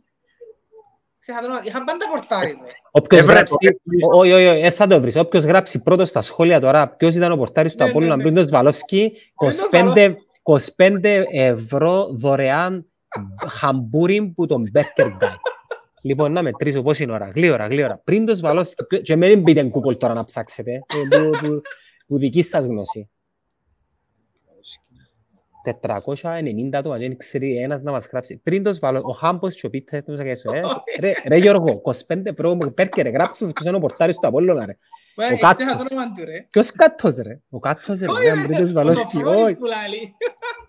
Ποιος ρε, ο Αριστοτέλης, ο Αυγουστή, ο Μπουφόν, ο Κάτος, ε, ο ο Μολ. Ο Μο- Ναι, ήταν και- ναι, ήταν και ο Μόλ, αλλά... Ε, Ήταν και ο Μόλ ένα-δυο χρόνια, ναι. Ε, Ήταν, αν ήταν, σημαίνει εκείνος ήταν. Όχι, δεν ήταν πριν που τούτους όμως ο Μόλ. Ρε, ήταν ο Κάτος ρε. Ήταν ρε και εκείνος, αλλά είχα ένα άλλο ένα ξένο, ρε. Πριν το Σβαλόφσκι ρε, θυμούμαι ποιος τώρα, εμπούτα ρε. Αν Ρε, πάτε να, το να πάτε να Σβαλόφσκι, πέσετε εντάξει τα νούμερα να το κλείσουμε ε, ε, δύο ώρες και δέκα εντάξει. Που γράφουμε. Λοιπόν, με το τρία φύγεται όλοι. αν έχει- Αν έχει που δουν τους δικηγόρους για για διαζύγια, να μας στείλουν και κανέναν τηλέφωνο του τύπου 500. Φελτχούισεν, είναι δικός μας που ήταν ναι. Σιμιτράς. Ένα θυμάμαι ποιος ήταν πριν το Σβάλευσκι, ρε παιδί. Καλά ρε, ε, άτε μπαν Google, άτε. Ποιος εμπούτα ρε. Αν πάει και ο Σβαλόφσκι ο πρόσωπος... Ενώ Σβαλόφσκι, άλλο παρέ. Ο Σβαλόφσκι ήταν ο πορτάρης του Απολλώνα από το 1955. Εντάξει, ένα θυμό... ε, με- Μεταξύ Σοφρόνη και Σβαλόφσκι δεν είχαν Ήταν ο πορτάρι. Σιμιτράς, αν θυμάσαι ο Σιμιτράς. Ναι, ήταν και- ε, Ήταν και στην ομόνια ο Σιμιτράς, Θυμάσαι Σιμιτράς. ποιος ήταν συγγενής, ρε, τρα. Άρα, άρα, άρα, α, ρε καλά ρε, ο Σβαλόφσκι, εντάξει, πρέπει να περάσαν και 10 Είναι χρόνια. ο Σβαλόφσκι, βρίσκονται δαμέ, παίζει που το 2005 στον Απόλλωνα. Ε, άρα είναι καλά που λαλούν ο κάτος. Άρα είναι ο κάτος. Και πάμε να δούμε, πάμε να, ο, πάμε να δούμε ποιος έγραψε πρώτο. Έχει ένα- Έχει έναν κοπελού που λέει ο κάτος ρε θκιάω. Πρέπει να του που το έγραψε πρώτος. Λοιπόν, ο πρώτος που το έγραψε ήταν ο... Ο... Ο... Περίμενα ένα λεπτό. Περίμενα. Ρε, Πρώτος- ήταν εκείνος ο άλλος ο Χριστοφή, ρε. Ο Χρήστος ο Ναι, ρε, ο Καμπουρής. Χριστοφ ήταν 90s ρε φίλε. Ρε, Ήταν 90s, ε, ναι. εκεί- Ήρθε μετά, δηλαδή. Ε, οι μνήμες μας πριν το 2008 πάνε 4-4 χρόνια. Λοιπόν, ο Γιώργος, ποιος απάντησε πρώτος; Πρι- Ο Γιώργος ο Αντωνίου, George Αντωνίου, έγραψες στο πρώτος 25 ευρώ φίλε μου να παραγγείλεις Burger Guy την επόμενη φορά που να ξαναβρεθούμε δαμέ. Αν είσαι λέμε σανός, ε, μακριά, ε, έχουν δύο καταστήματα τα παιδιά. Ένα στην, ε, στο κέντρο της Λευκοσίας προς την πλατεία Ελευθερίας στο νέο του στο κατάστημα και ένα στο Παγιομέτωχο. Οι συνταγές του Burger Guy του φίλου μας του Ανδρέα, τον οποίο να το φιλοξενήσουν και σε ένα podcast. Μόλις έρθει που τον Ντουπάι, επειδή ανοίξα λυσίδα είναι στον Ντουπάι νησιού. Και εμείς μαχούμαστε να βρούμε τρόπους να αναπτυχθούμε και, και τόσο είναι στον Ντουπάι τώρα, είναι χαμπούρκα, κάνει χαμπούρκα στους εκατομμυριούχους. Ο Ανδρέας. Λοιπόν, ε, ε, λέγαμε για τις ομάδες και το χαρακτήρα και το ύφ. Ε, ε, Ρόι, εντάξει, να πρέπει να πάει και μυθείς, ρε φίλε, να έχεις θέμα, μπέ μου το στριμού μήνυμα, εντάξει, δεν έχει πρόβλημα. Ωραία, στη Α, εύκολη. ε, και να πάει στη φάρμα να βρει, ναι. Όχι, όχι. Εντάξει. Λοιπόν, ε, ναι, ε, θεωρείτε ότι στην Κύπρο μια ομάδα πρέπει να έχει ένα συγκεκριμένο ποδοσφαιρικό στυλ; Ε, φίλε, εν- εν μπορείς να αγνοήσεις Μίλα σου Παπαγαλά να ψύχτικο, επειδή διψάσει. ναι, εν μπο- εν μπορείς να αγνοήσεις Και νερό, και νερό να πιω τις, νερό. τις αλλαγές τις οποίες ε, υπάρχουν στο Πώς ήταν ποδόσφαιρο. κόακολα. Ε, διαφωνώ ότι είναι καλά να έχεις ένα, ένα στυλ το οποίο να, να ακολουθάς, αλλά ενώ όπως Πήγα, ρε, είπες ρε, εσύ, ακούμε σε. ναι, ε, ναι, απλά δεν μπορείς να έχεις ένα στυλ που η στιγμή που δεν έχουμε την υπομονή, δεν υπάρχει υπομονή για να, για να γίνει τούτο το πράγμα που λαλούμε. Είμαστε άνθρωποι που θέλουμε το αποτέλεσμα εχθές και ενώ τουλάχιστον στο κομμάτι των ακαδημιών μπορεί να κάνει κάποιος υπομονή και να δουλέψεις στο background χωρίς την πίεση που να έχει μια πρώτη ομάδα. Ε, νομίζω ότι δεν έχει καμιά, καμιά ομάδα την οποία να κρατήσει ε, 5, 8, 10 χρόνια τα άτομα για μέ και να δουλεύουν σε μια συγκεκριμένη φιλοσοφία την οποία είναι να ξεκινά από την πρώτη ομάδα. Επειδή ας πούμε, δεν δε, τη διαφορά, φέραμε τον Μπέρκ και φέτος φέραμε τον Λένον. Ε, Δεν ξέρεις την ομάδα. Εγράσε μου. Πίνει μπύρα ακόμα έβρασε ρε καυρόγα. Εν κόκολα που πίνω ρε, εν κόκολα, δεν είναι μπύρα. Ε, Ρε, εν πάει η κόκολα που πάνω που είναι μπύρα. Τι σαν την κόκολα ρε. ε, φίλε, ε, ο- εγώ είμαι εις μπύρας. Ε, αλλά ναι, σε τόν που λαλούσε ο, ο Γιάννος, είναι δύσκολο να, να το κάνεις το πράγμα. Ναι, γενικά έρχεσαι να λαλείς ναι, η, ομ- η ομόνια ακόμα και στις χρονιές που είναι πιένε καλά. Ε, είχε παίχτη που διεκδικούσε το χρυσό παπούτσι, είχε ωραία δεκάρκα. Αλλά τώρα που αλλάσει και το στυλ ποδοσφαίρου, ας πούμε τα δεκάρκα που, που σκεφτούμαστε εμείς, υπάρχουν στο σύγχρονο ποδοσφαίρο. Τα center for των 25 γκολ υπάρχουν στο σύγχρονο ποδοσφαίρο με εξαίρεση Το λίγους Χάλαντ. παίκτες. Το χάλα. Δεν είναι αυτό. Το χάλα, το ρομπότ. Τι Ναι, ρε, φίλε, μισή, ας εντάξει, πούμε. δεν έκανε τίποτα άλλο μες στο παιχνίδι. Ο Χάλαν. Εντάξει, τώρα άλλο τον και Χόλαν, αλλά όπως Χόλαν πολλά λούμε και εμείς έμαθαμε το Χάλαν. Κοπέλα Όχι, είναι α- από Χόλαν, ας πούμε. Άκου Ο το Χάλαν- τραγούδι του, άκου το τραγούδι του, Χαλάντ, Χαλάντ, κοφτεί, έτσι λέει. Το λοιπόν, ρε φίλε, ο άνθρωπος δεν κάνει τίποτα, μες στο- τίποτα, δεν κάνει τίποτα, ούτε βουρά, ούτε τίποτε απολύτως. Απλά βάλει γκολ. Τίποτε άλλο. Θα είναι ο δεύτερος Van Nistelrooy, αλλά σε άλλο level. Γίνεται ρε πέλε να ξεκινήσει η Premier League και έχει δέκα τέρματα σε τρία μάτσα, ας πούμε, τέσσερα, δέκα τέρματα. Δέκα τέρματα βάλω εγώ στο FIFA που το βάλω στο εύκολο το στάδιο, ας πούμε. Η- η- η- Η Premier League. Η Premier League, όχι το Κυπριακό πρωτάθλημα. Ναι, στη Premier League βάλε δέκα τέρματα σε τέσσερα μάτσα. Αλλά ναι, για να πάμε πίσω στο, ερώ- στο ερώτημα του Γιάννου, ε, εγώ πιστεύω ότι είναι δύσκολο να γίνει. Μπορείς να κρατάς μια φιλοσοφία και να έρχεσαι να λύσεις ότι διαχρονικά εμείς σαν ομάδα ε, σεβόμενοι τους φιλάθλους της ομάδας μας θέλουμε να παίζουμε ένα ποδόσφαιρο πιο επιθετικό, πιο... που- αλλά αφού το αποτέλεσμα στο τέλος της ημέρας είναι που μετρά παραπάνω από οποιοδήποτε, δεν τον κοφτεί πώς είναι να πιάσεις το αποτέλεσμα στο τέλος της ημέρας και αναλόγως και του προπονητή που φέρνεις σημαίνει ότι πρέπει να, να, να θυκαλέεις προπονητές οι οποίοι θέλουν να αφομοιώνουν το ίδιο στυλ παιχνιδιού με εκείνον που, που Pero τερκάζει γράφουν, στην το ομάδα. πήγαινε πίσω και γράφουν σε όλοι. Λαλίσα. Όχι ρε, άιστε με, μπορεί να λέει ο Κατσάρης. Λες, λες, να μένα, ο Χάλαντ είναι ο Ιβάν Τράκο που το Ρόκι. Δεν λένε ο ίδιος είναι το μεταξύ, να. Ο- Ε. το Θυμάσαι τον Τράκο που το Ρόκι. Ο γιος του. I must break Όχι, you, ο Τράκο, φίλε. If he dies, he dies. Το στο- I must break you.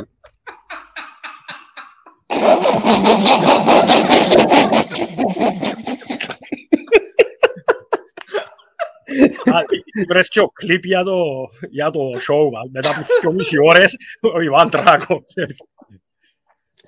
Ε, Ναι, δεν μπορεί να λες ρε ροή μου. Τίποτε ρε λαλού.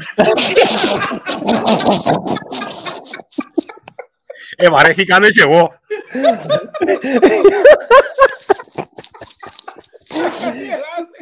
Και στις ακαδημίες πολλά λένε πολλά.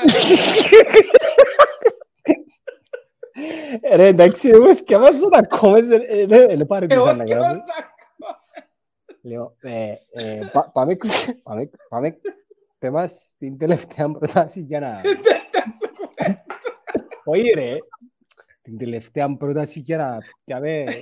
Πόσες μπήρες υπήρες εκεί μέσα, εντάξει; Εγώ δεν είναι κόμμα που πίνω ρε. δεν τα πίνω. Εντάξει, OK, OK.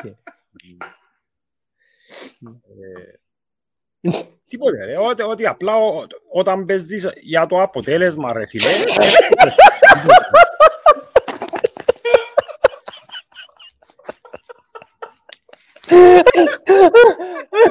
Σε φίλε, σε... Να εγώ μute, δεν μπορώ.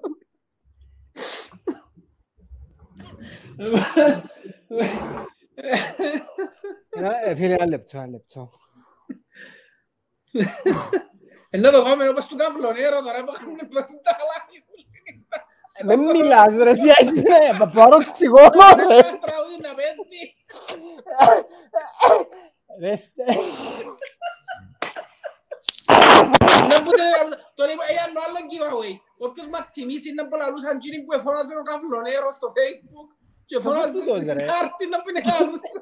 Κάμε giveaway. Αν θυμίστε μου τη ρε, να μου την ελαλούσα ρε, εκείνοι που εφώναζε ο καυλονέρο. Ποιος είναι ο καυλονέρο, ρε. Ρε ο καυλονέρο έκαμε live μες στον κορονοϊό μες στο facebook. Και βάλε τραγούδια και μέσα και μείνε το ποτόν του. Και πιάνε τηλέφωνο μια την κόμενα που είχε και ξύτιβασε. Θεοδόρα, ναι.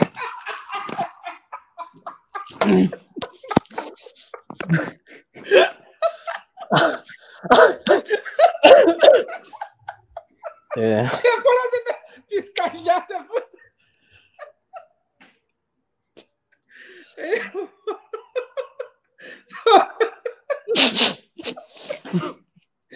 Ε, μπο- ουφ, ε, ε, το έδρωσα, έδρωσα τώρα. Λοιπόν, ε, ε, πάμε να ανοίξουμε ένα, έναν άλλο κεφάλαιο. Πες Τους μας, Ροή. ανταγων... του- Όχι, όχι. Τους ανταγωνιστές, τους ανταγωνιστές της Ομόνιας, πώς τους βλέπετε; Έχουμε, ε, έχουμε έναν πολλά δυνατόν Άρη. Εντάξει, πο- από ό,τι ακούω, δεν τον είδα ούτε σε καμιά περίπτωση. Μια εξίσου δυνατή μπάφο, μια σαλαμίνα που άρκεψε με δύο στα δύο, έναν από ελ που έφυγε που μια δύσκολη έδρα και ένα ήττητο, έναν από όλα δύο στα δύο. Ε, νο- έχει πάρα πολλές ομάδες φέτος στο Κυπριακό πρωτάθλημα και κατά κάποιον τρόπο είναι αυτό που μπορεί να το κοστίσει ότι οι πρώτες αγω... Ε, Δεν πας, δεν με θωρείς ρε. Λοιπόν, και οι πρώτες αγωνιστικές είναι πολλά κρίσιμες για, για τον οποιοδήποτε για να μην εξελίξει. Επειδή θεωρώ ότι από τις μεγάλες τις ομάδες ε, δυο είναι να κόψουν έξω. Και η πρώτη υποψηφία είναι η ΑΕΛ.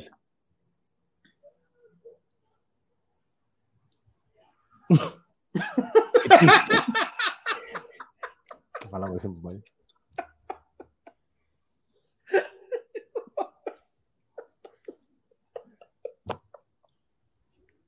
Ε, άτε ρε, δεν γίνονται ρε. Ε, Εμένα ναι, πέρασε. Ο Ροής πολύ. γιατί δεν μιλά ρε μάνα. Απολα- Απολαμβάνει μας η μάτια και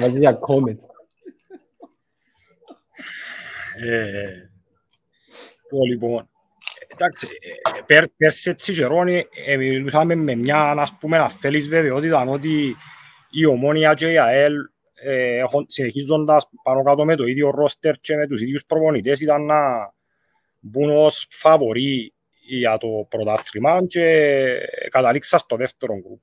Οπότε και τώρα με βάση το που βλέπουμε, εγώ ε, εξεχωρίζω κάποια ομάδα ιδιαίτερα ε, τις πρώτες αγωνιστικές και ούτε παρασύρουμε με την ποιότητα την μεσοεπιθετική ιδιαίτερα του Άρη ε, που λαλούν πολλοί. Είπα και πριν ότι θα έχουν κάποιον πλεονέκτημα οι ομάδες που έμειναν εκτός Ευρώπης και λόγω της ποιότητας που έχουν και, και του βάθους που έχουν συν, όμως εν, ένα μακρύ πρωτάθλημα το οποίο πιστεύω να χαθούν πολλοί βαθμοί, εμένα δεν με πείθουν πολλά μεσοαμυντικά οι ομάδες με που θεωρώ ότι είναι να χαθούν βαθμοί. Δηλαδή όταν η ομόνια το πιάνε το πρωτάθλημα με τον Μπέρκ είχε κάνει έναν unbeaten run 20 αγωνιστικών, είχε πόσα clean sheets. Δεν βλέπω να έχει ομάδες οι οποίες είναι τόσο solid μεσοαμυντικά που να, να τελειώσουν το πρωτάθλημα με τρεις-τέσσερις ήττες. Δηλαδή πέρσι ας πούμε ο Απολλώνας, θυμίστε με αν θυμάται κάποιος, πόσες ήττες έκαμε ή και το Αποέλ που το έχασε την πρώτη τελευταία αγωνιστική. So, ε, θεωρώ ότι και φέτος είναι να χαθούν βαθμοί, ασχέτως αν, αν έχει και δύο ομάδες παραπάνω σε σχέση με πέρσι όπως α, προανάφερα.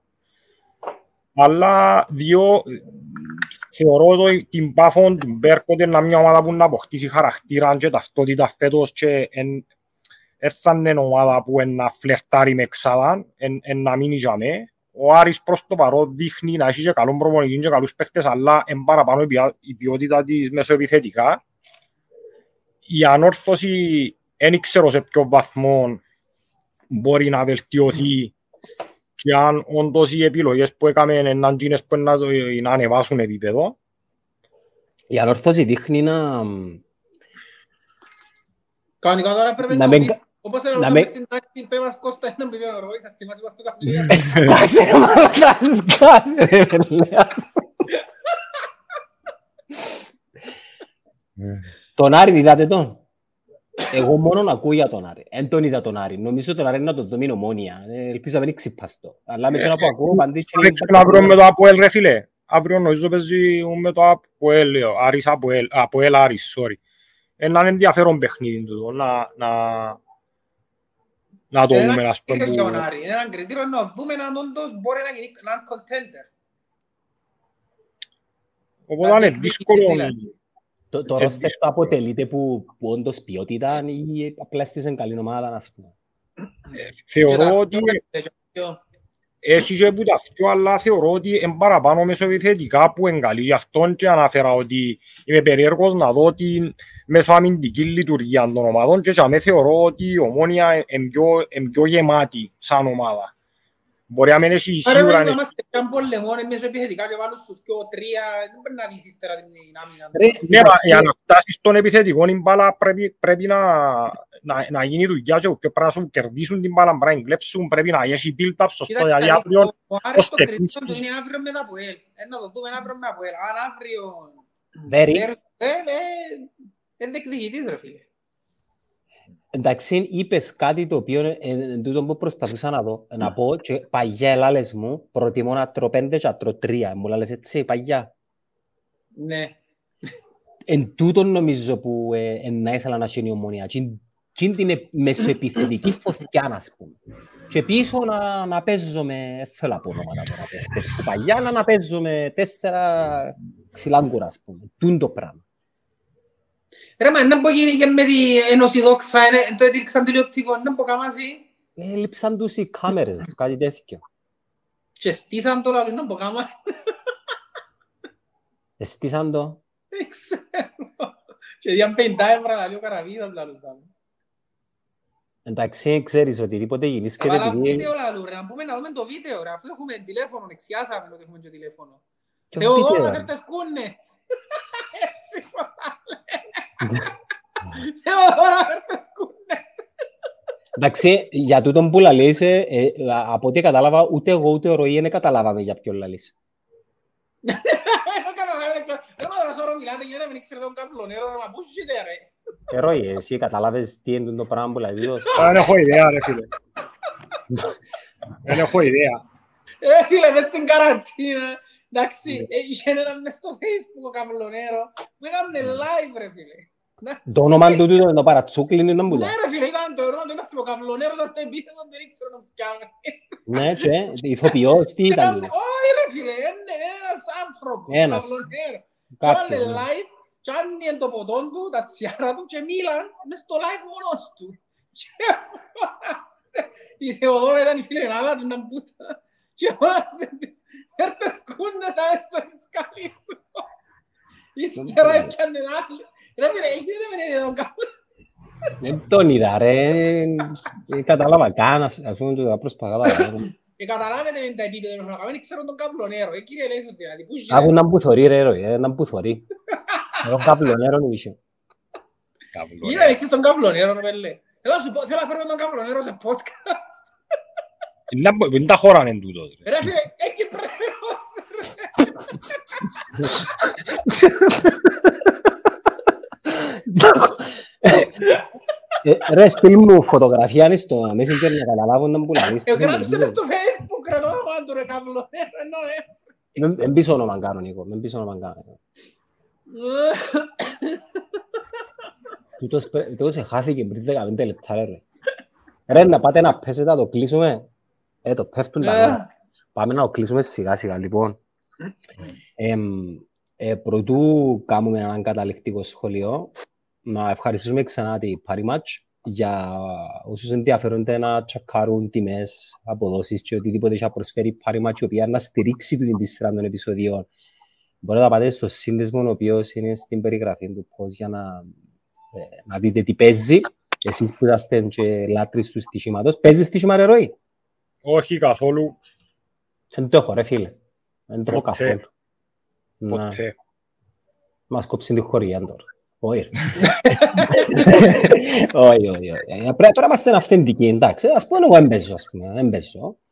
Λοιπόν, εμ, το φίλο μου τον Αντρέα, του Burger Kai, που να μας ταΐζει και το, το όμορφο είναι ότι συμφωνήσαμε ότι αν είναι ο καλεσμένος σπίτι του να του στέλνει και τα, και τα burger και να, να τα τρώει. Κάμετε follow το Instagram, στείλτε μήνυμα Netcast Zone και κερδίστε δύο τυχεροί που σας επειδή το πρώτο ήβρε το Γιώργος Αντωνίου για τον κάτω Γιώργο στείλε μήνυμα στο κανάλι για να το κανονίσουμε για να πιέσεις εσύ το, ε, το voucher. Α, Παναγιά μου, εξίασα, είπε μου το κοπελούι να τους πω κωδικό για να μπαίνουμε στην πόρτα να ψουμνίζουν και λοιπά τίποτα. Τέλος πάντων. Δεν πειράζει. Λοιπόν, ε, ναι, δύσκολο πρωτάθλημα. Έγραψε έναν παιδάκι προβλέψεις ε, για τις ο, δύο ομάδες που να μείνουν εκτός εξάδας. Θέλω να μου τις πείτε για να τις κάνει κάποιος TikTok στο τέλος του χρόνου αν δεν τις έβρετε. Όχι αν τις έβρετε. Αν δεν τις έβρετε και μ, πρέπει να συμπεριλάβετε αν θέλετε την ομόνια. Η ομόνια είναι excluded. Μμ. Δύο, δύο ρόι μου. Ε, η ΑΕΛ ΑΕΛ. Ναι. και Burger Kai στο Instagram. Burger Kai. Ψάξετε τον Burger Kai στο Instagram. Κάμετε follow και στείλτε μήνυμα netcast. Μέχρι το επόμενο είναι να, να κάνουμε tag τους Δεν ε, ξέρω δύο να- νικητές. δυσκολεύκουμε πολλά για την άλλη ομάδα. Εντάξει, να σε βοηθήσω. Ομόνια, Απόλλων, Ανανόρθωση, ΑΕΚ, ΑΕΛ, Πάφος, Άρης, 7. Αφήνω καμιά ομάδα έξω.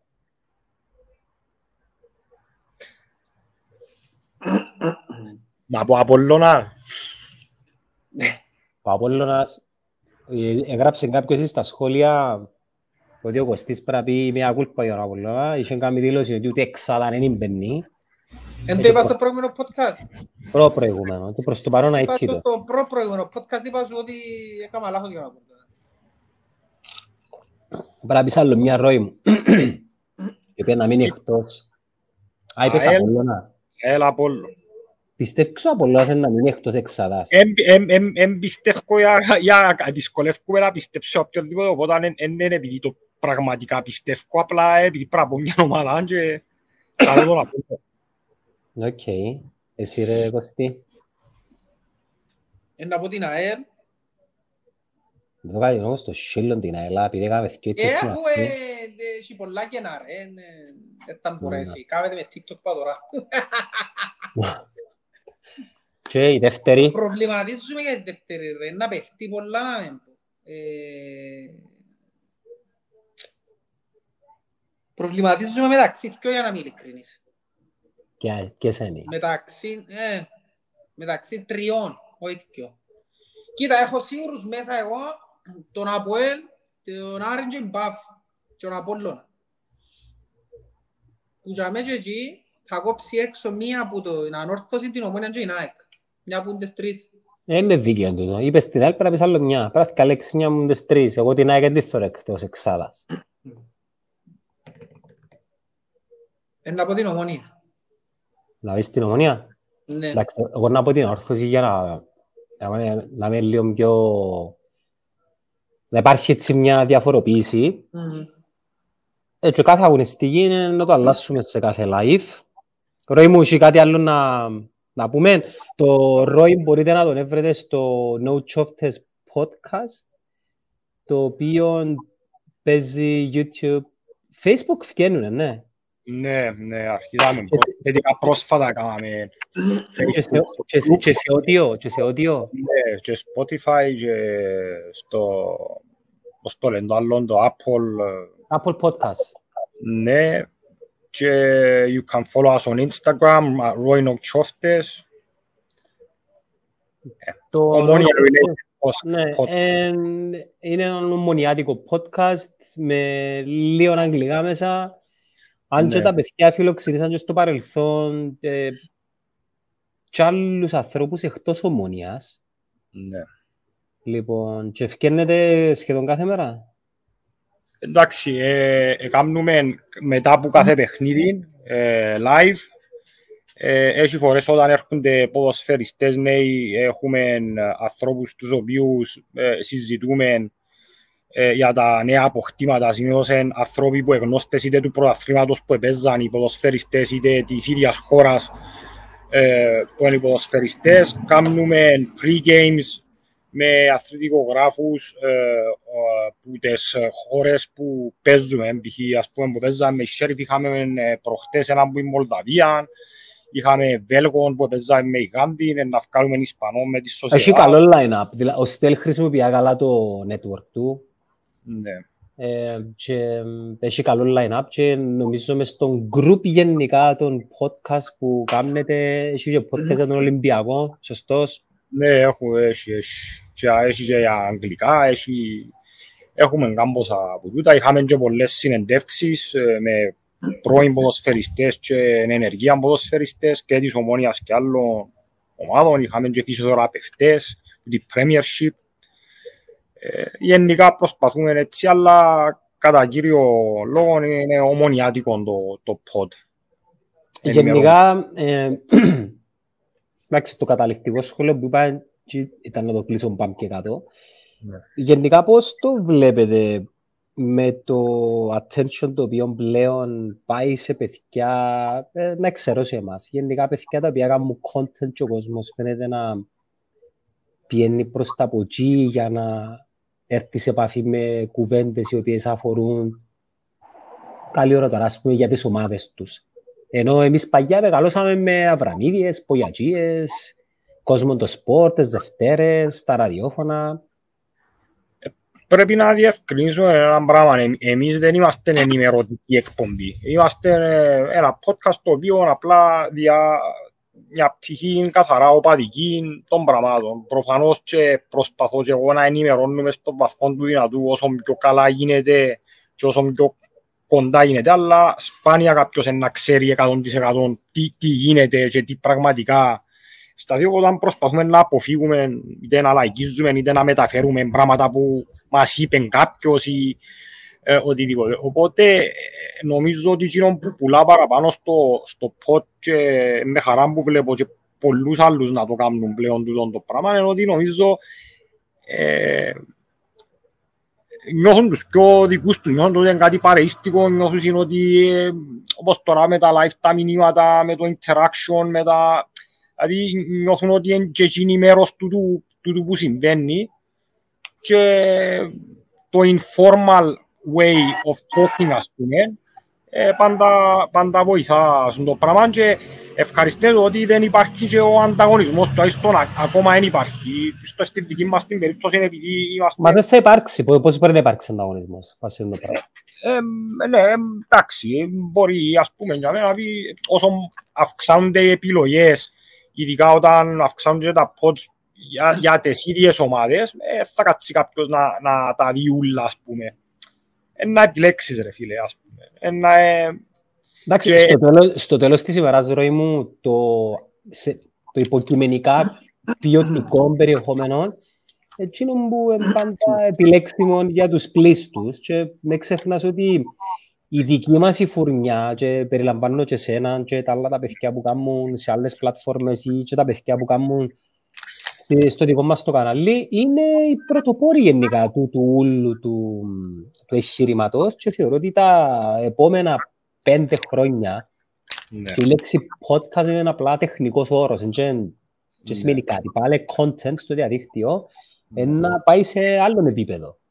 Δηλαδή να φύγει που τα παραδοσιακά μέσα να πάει, τα λέω παραδοσιακά μέσα ενώ actually τα κανάλια και τους αθλητικογράφους ναι. να πάει στους content creators οι οποίοι ξέρουν να χειρίζονται τα, τα social media, ας πούμε, καλύτερα. Ναι. Να αλλάξει. Ε, ε, είδες το να σε επηρεάζει στη, στη ζωή σου, ενώ ο κόσμος αναγνωρίζει, σε σταματά, σε μιλά σου, στέλνεις σου μηνύματα. Ε, φίλε, η πρώτη φορά που, που κάποιος άνοιξε μου αμάθηκια μου στον το πράγμα ήσουν εσύ όταν ήρθα φιλοξενούμενο σου πέρσι. Ε, εγώ στην το σημείο, εντάξει, δεν είχε και πάρα πολύ καιρό που το έκαναμε και ο Μοστέλ, Αλλά νιώθα ότι απλά έκανα βίντεο call με παρέες μου και μιλούσα για η μάπα. Επειδή και πριν δεν ήμουν και πολλά γνωστός μες στις τάξεις. Ήμουν ομονιάτης, μιλούσα με τρία άτομα, τον τρόπο μου. Ε, πλέον, εντάξει, ειδικά αν είναι να πάω στο γήπεδο, ε, να χαιρετήσει ο κόσμος, να μου πει πάμε σιλάκα μου, να με ρωτήσει, αλλά εντάξει, ως, ας πούμε, ως τσάμε και άλλαξε η καθημερινότητα μου, in anyway. Ε, και τούτο που είχα πει είναι ότι ε, ε, θεωρώ ότι η άποψη μου βαρύ παραπάνω από οποιοδήποτε άλλο. Δηλαδή πάντα να με, ε, με σεβασμό που ακούω και τις άλλες τις απόψεις είτε συμφωνούμε είτε διαφωνούμε. Και εγώ στην ουσία είναι μια άποψη που είμαι και εγώ τίποτε παραπάνω. Δεν κάνω ότι ξέρω καλύτερα από οποιοδήποτε ούτε και νομίζω είναι τούτο που εκτίμησε και ο κόσμος το ειλικρίνεια και το earnesty με την οποία κάνουμε ένα approach το pod. Ναι. Εσένα Κωστά είναι... Να, να που τη λύσω με. Θέλεις;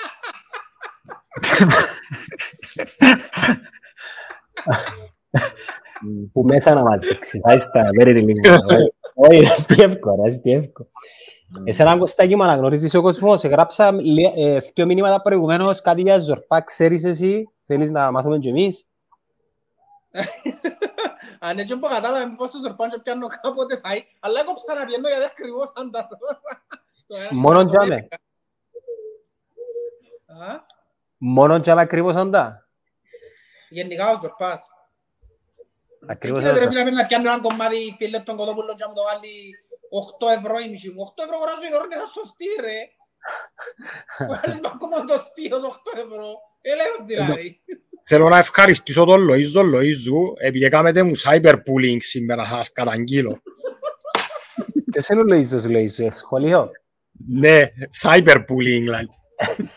Ε, Ροή μου, που να το γυρί μας να έρθουμε από εκεί στο δικό σας το pod, Ναι. μπορείς να βάλεις πολλές παγίδες του Κωστιφίλου, επειδή είναι και που τα προκάλεσε, πάντα έτσι μου καμνεί, Να αρχίζει και φύρνεται, εντάξει, και εμείς σταματά και προκαλεί με και εμένα, καταλάβες. Και φαίνομαι εγώ- και εγώ κακός, εγώ, εγώ είμαι καλός, ενώ εντός είναι κακός. Ναι, κακός. α. Ε, και κάτι άλλο, ε, πάλι γελά, πάντα μου που λαλείς. Ε, ε, κάτι άλλο, ε, ερώτησε προηγουμένως ένας φίλος Κωστά μου γιατί φορείς headphones στην μαπάν και φορείς χαμέ. Για να μην μου μιλούν. Πάντα φορώ τα headphones ρε φίλε, αλλά επειδή... ε, Λοιπόν. δεν να σου το πω τώρα, για να- Λοιπόν, ε, ε, εσείς στα comment φταίτε, επειδή θωρώ τα και εγώ και προσπαθώ να συγκρατηθώ. Να πω, Φορώ πάντα headphones στην μάπα, που πάντα φορούν τα, και ένα κρόστο που λαλώ, για να αποφεύγω να μου μιλούν, δεν τούτη είναι η αλήθεια. Ναι, ναι. Λοιπόν, Με ένα κοινωνικός η αλήθεια, ναι. κλείουμε Κάτσε να τα βγάλω το. την άλλη στράδα. Να κάνεις podcast με Χριστιανά να τα λαλείς τσιν. Ποια είναι η Χριστιανά. Η ξενοφόντος. Α, εγώ θέλει να μου λέω για πιο σοβαρά θέματα και... Και εσύ είσαι, εν είσαι σοβαρό παιδί; Ε, είμαι σοβαρό, παιδί. Ε, διαφορετικό θα είναι. Ναι, δεν σκέφτομαι, ε, βάλα και πήρες του το να πίνε. Ναι. Λοιπόν, Ροή μου Κάντε- ευχαριστώ. Τι χάσανα. Εγώ ευχαριστώ παιδιά, thank you Ευχαριστώ very πάρα much. πολύ που κάνεις join στο πρώτο series, στον 6 live Ευχαριστούμε, επεισοδίο Ροή μου. Thank you και εγώ Κωστή μου. που ξεκινήσαμε και να πάει μέχρι τον Νοέμβριο με αφορμή και καλά τα ευρωπαϊκά της Ομόνιας να προσπαθήσουμε να, να δώσουμε και περισσότερη έμφαση σε κουβέντες και εκτός Ομόνιας. Σήμερα ήταν είχε την τιμητική του ο φίλος μας ο Ρόης που όπως είπαμε προηγουμένως έχει το pod της Ομόνιας και το καθεξής και ήταν λογικό, χτες έπαιξε, έπαιξε η Ομόνια. Ευχαριστούμε την Party Match που στηρίζει τούτα τα έξι τα επεισόδια. Ευχαριστούμε το Burger Guy και τη Walt που μας έκαμε delivery τα burgers. Υπενθυμίζω ε, για το activation που τρέχουμε free burgers. Κάμετε follow το Burger Guy στο Instagram, στείλτε μήνυμα Netcast Zone και μέχρι το επόμενο επεισόδιο είναι να ανακοινώσουμε ε, τα δύο τα παιδιά που να, ε, που να κερδίσουν τα, τα δρογοπονιά. Το επόμενο live θα είναι μετά το... Ποιο είναι το επόμενο, πότε είναι το επόμενο ευρωπαϊκό; Να άλλη αυτό. Μα την ερχόμενη πέμπτη; Ναι. Να πολλά λες, ρε. Ε, ναι. Την ερχόμενη πέμπτη. Τι ώρα; Δε- Δέκα, Ήδη- θα είναι πιο γλύωρα. Το Ε, παιχνίδι, νομίζω- Όχι, νομίζω ότι άλλη όχι, είναι φορά πιο γλύωρα. 7.45, 7.45. 7.45 τελειώνει 9, εντάξει είναι λίγο αργά. Είναι λίγο αργά, το κάνουμε την επομένη μάλλον. Στο επανειδή παιδιά, ευχαριστώ πάρα πολύ.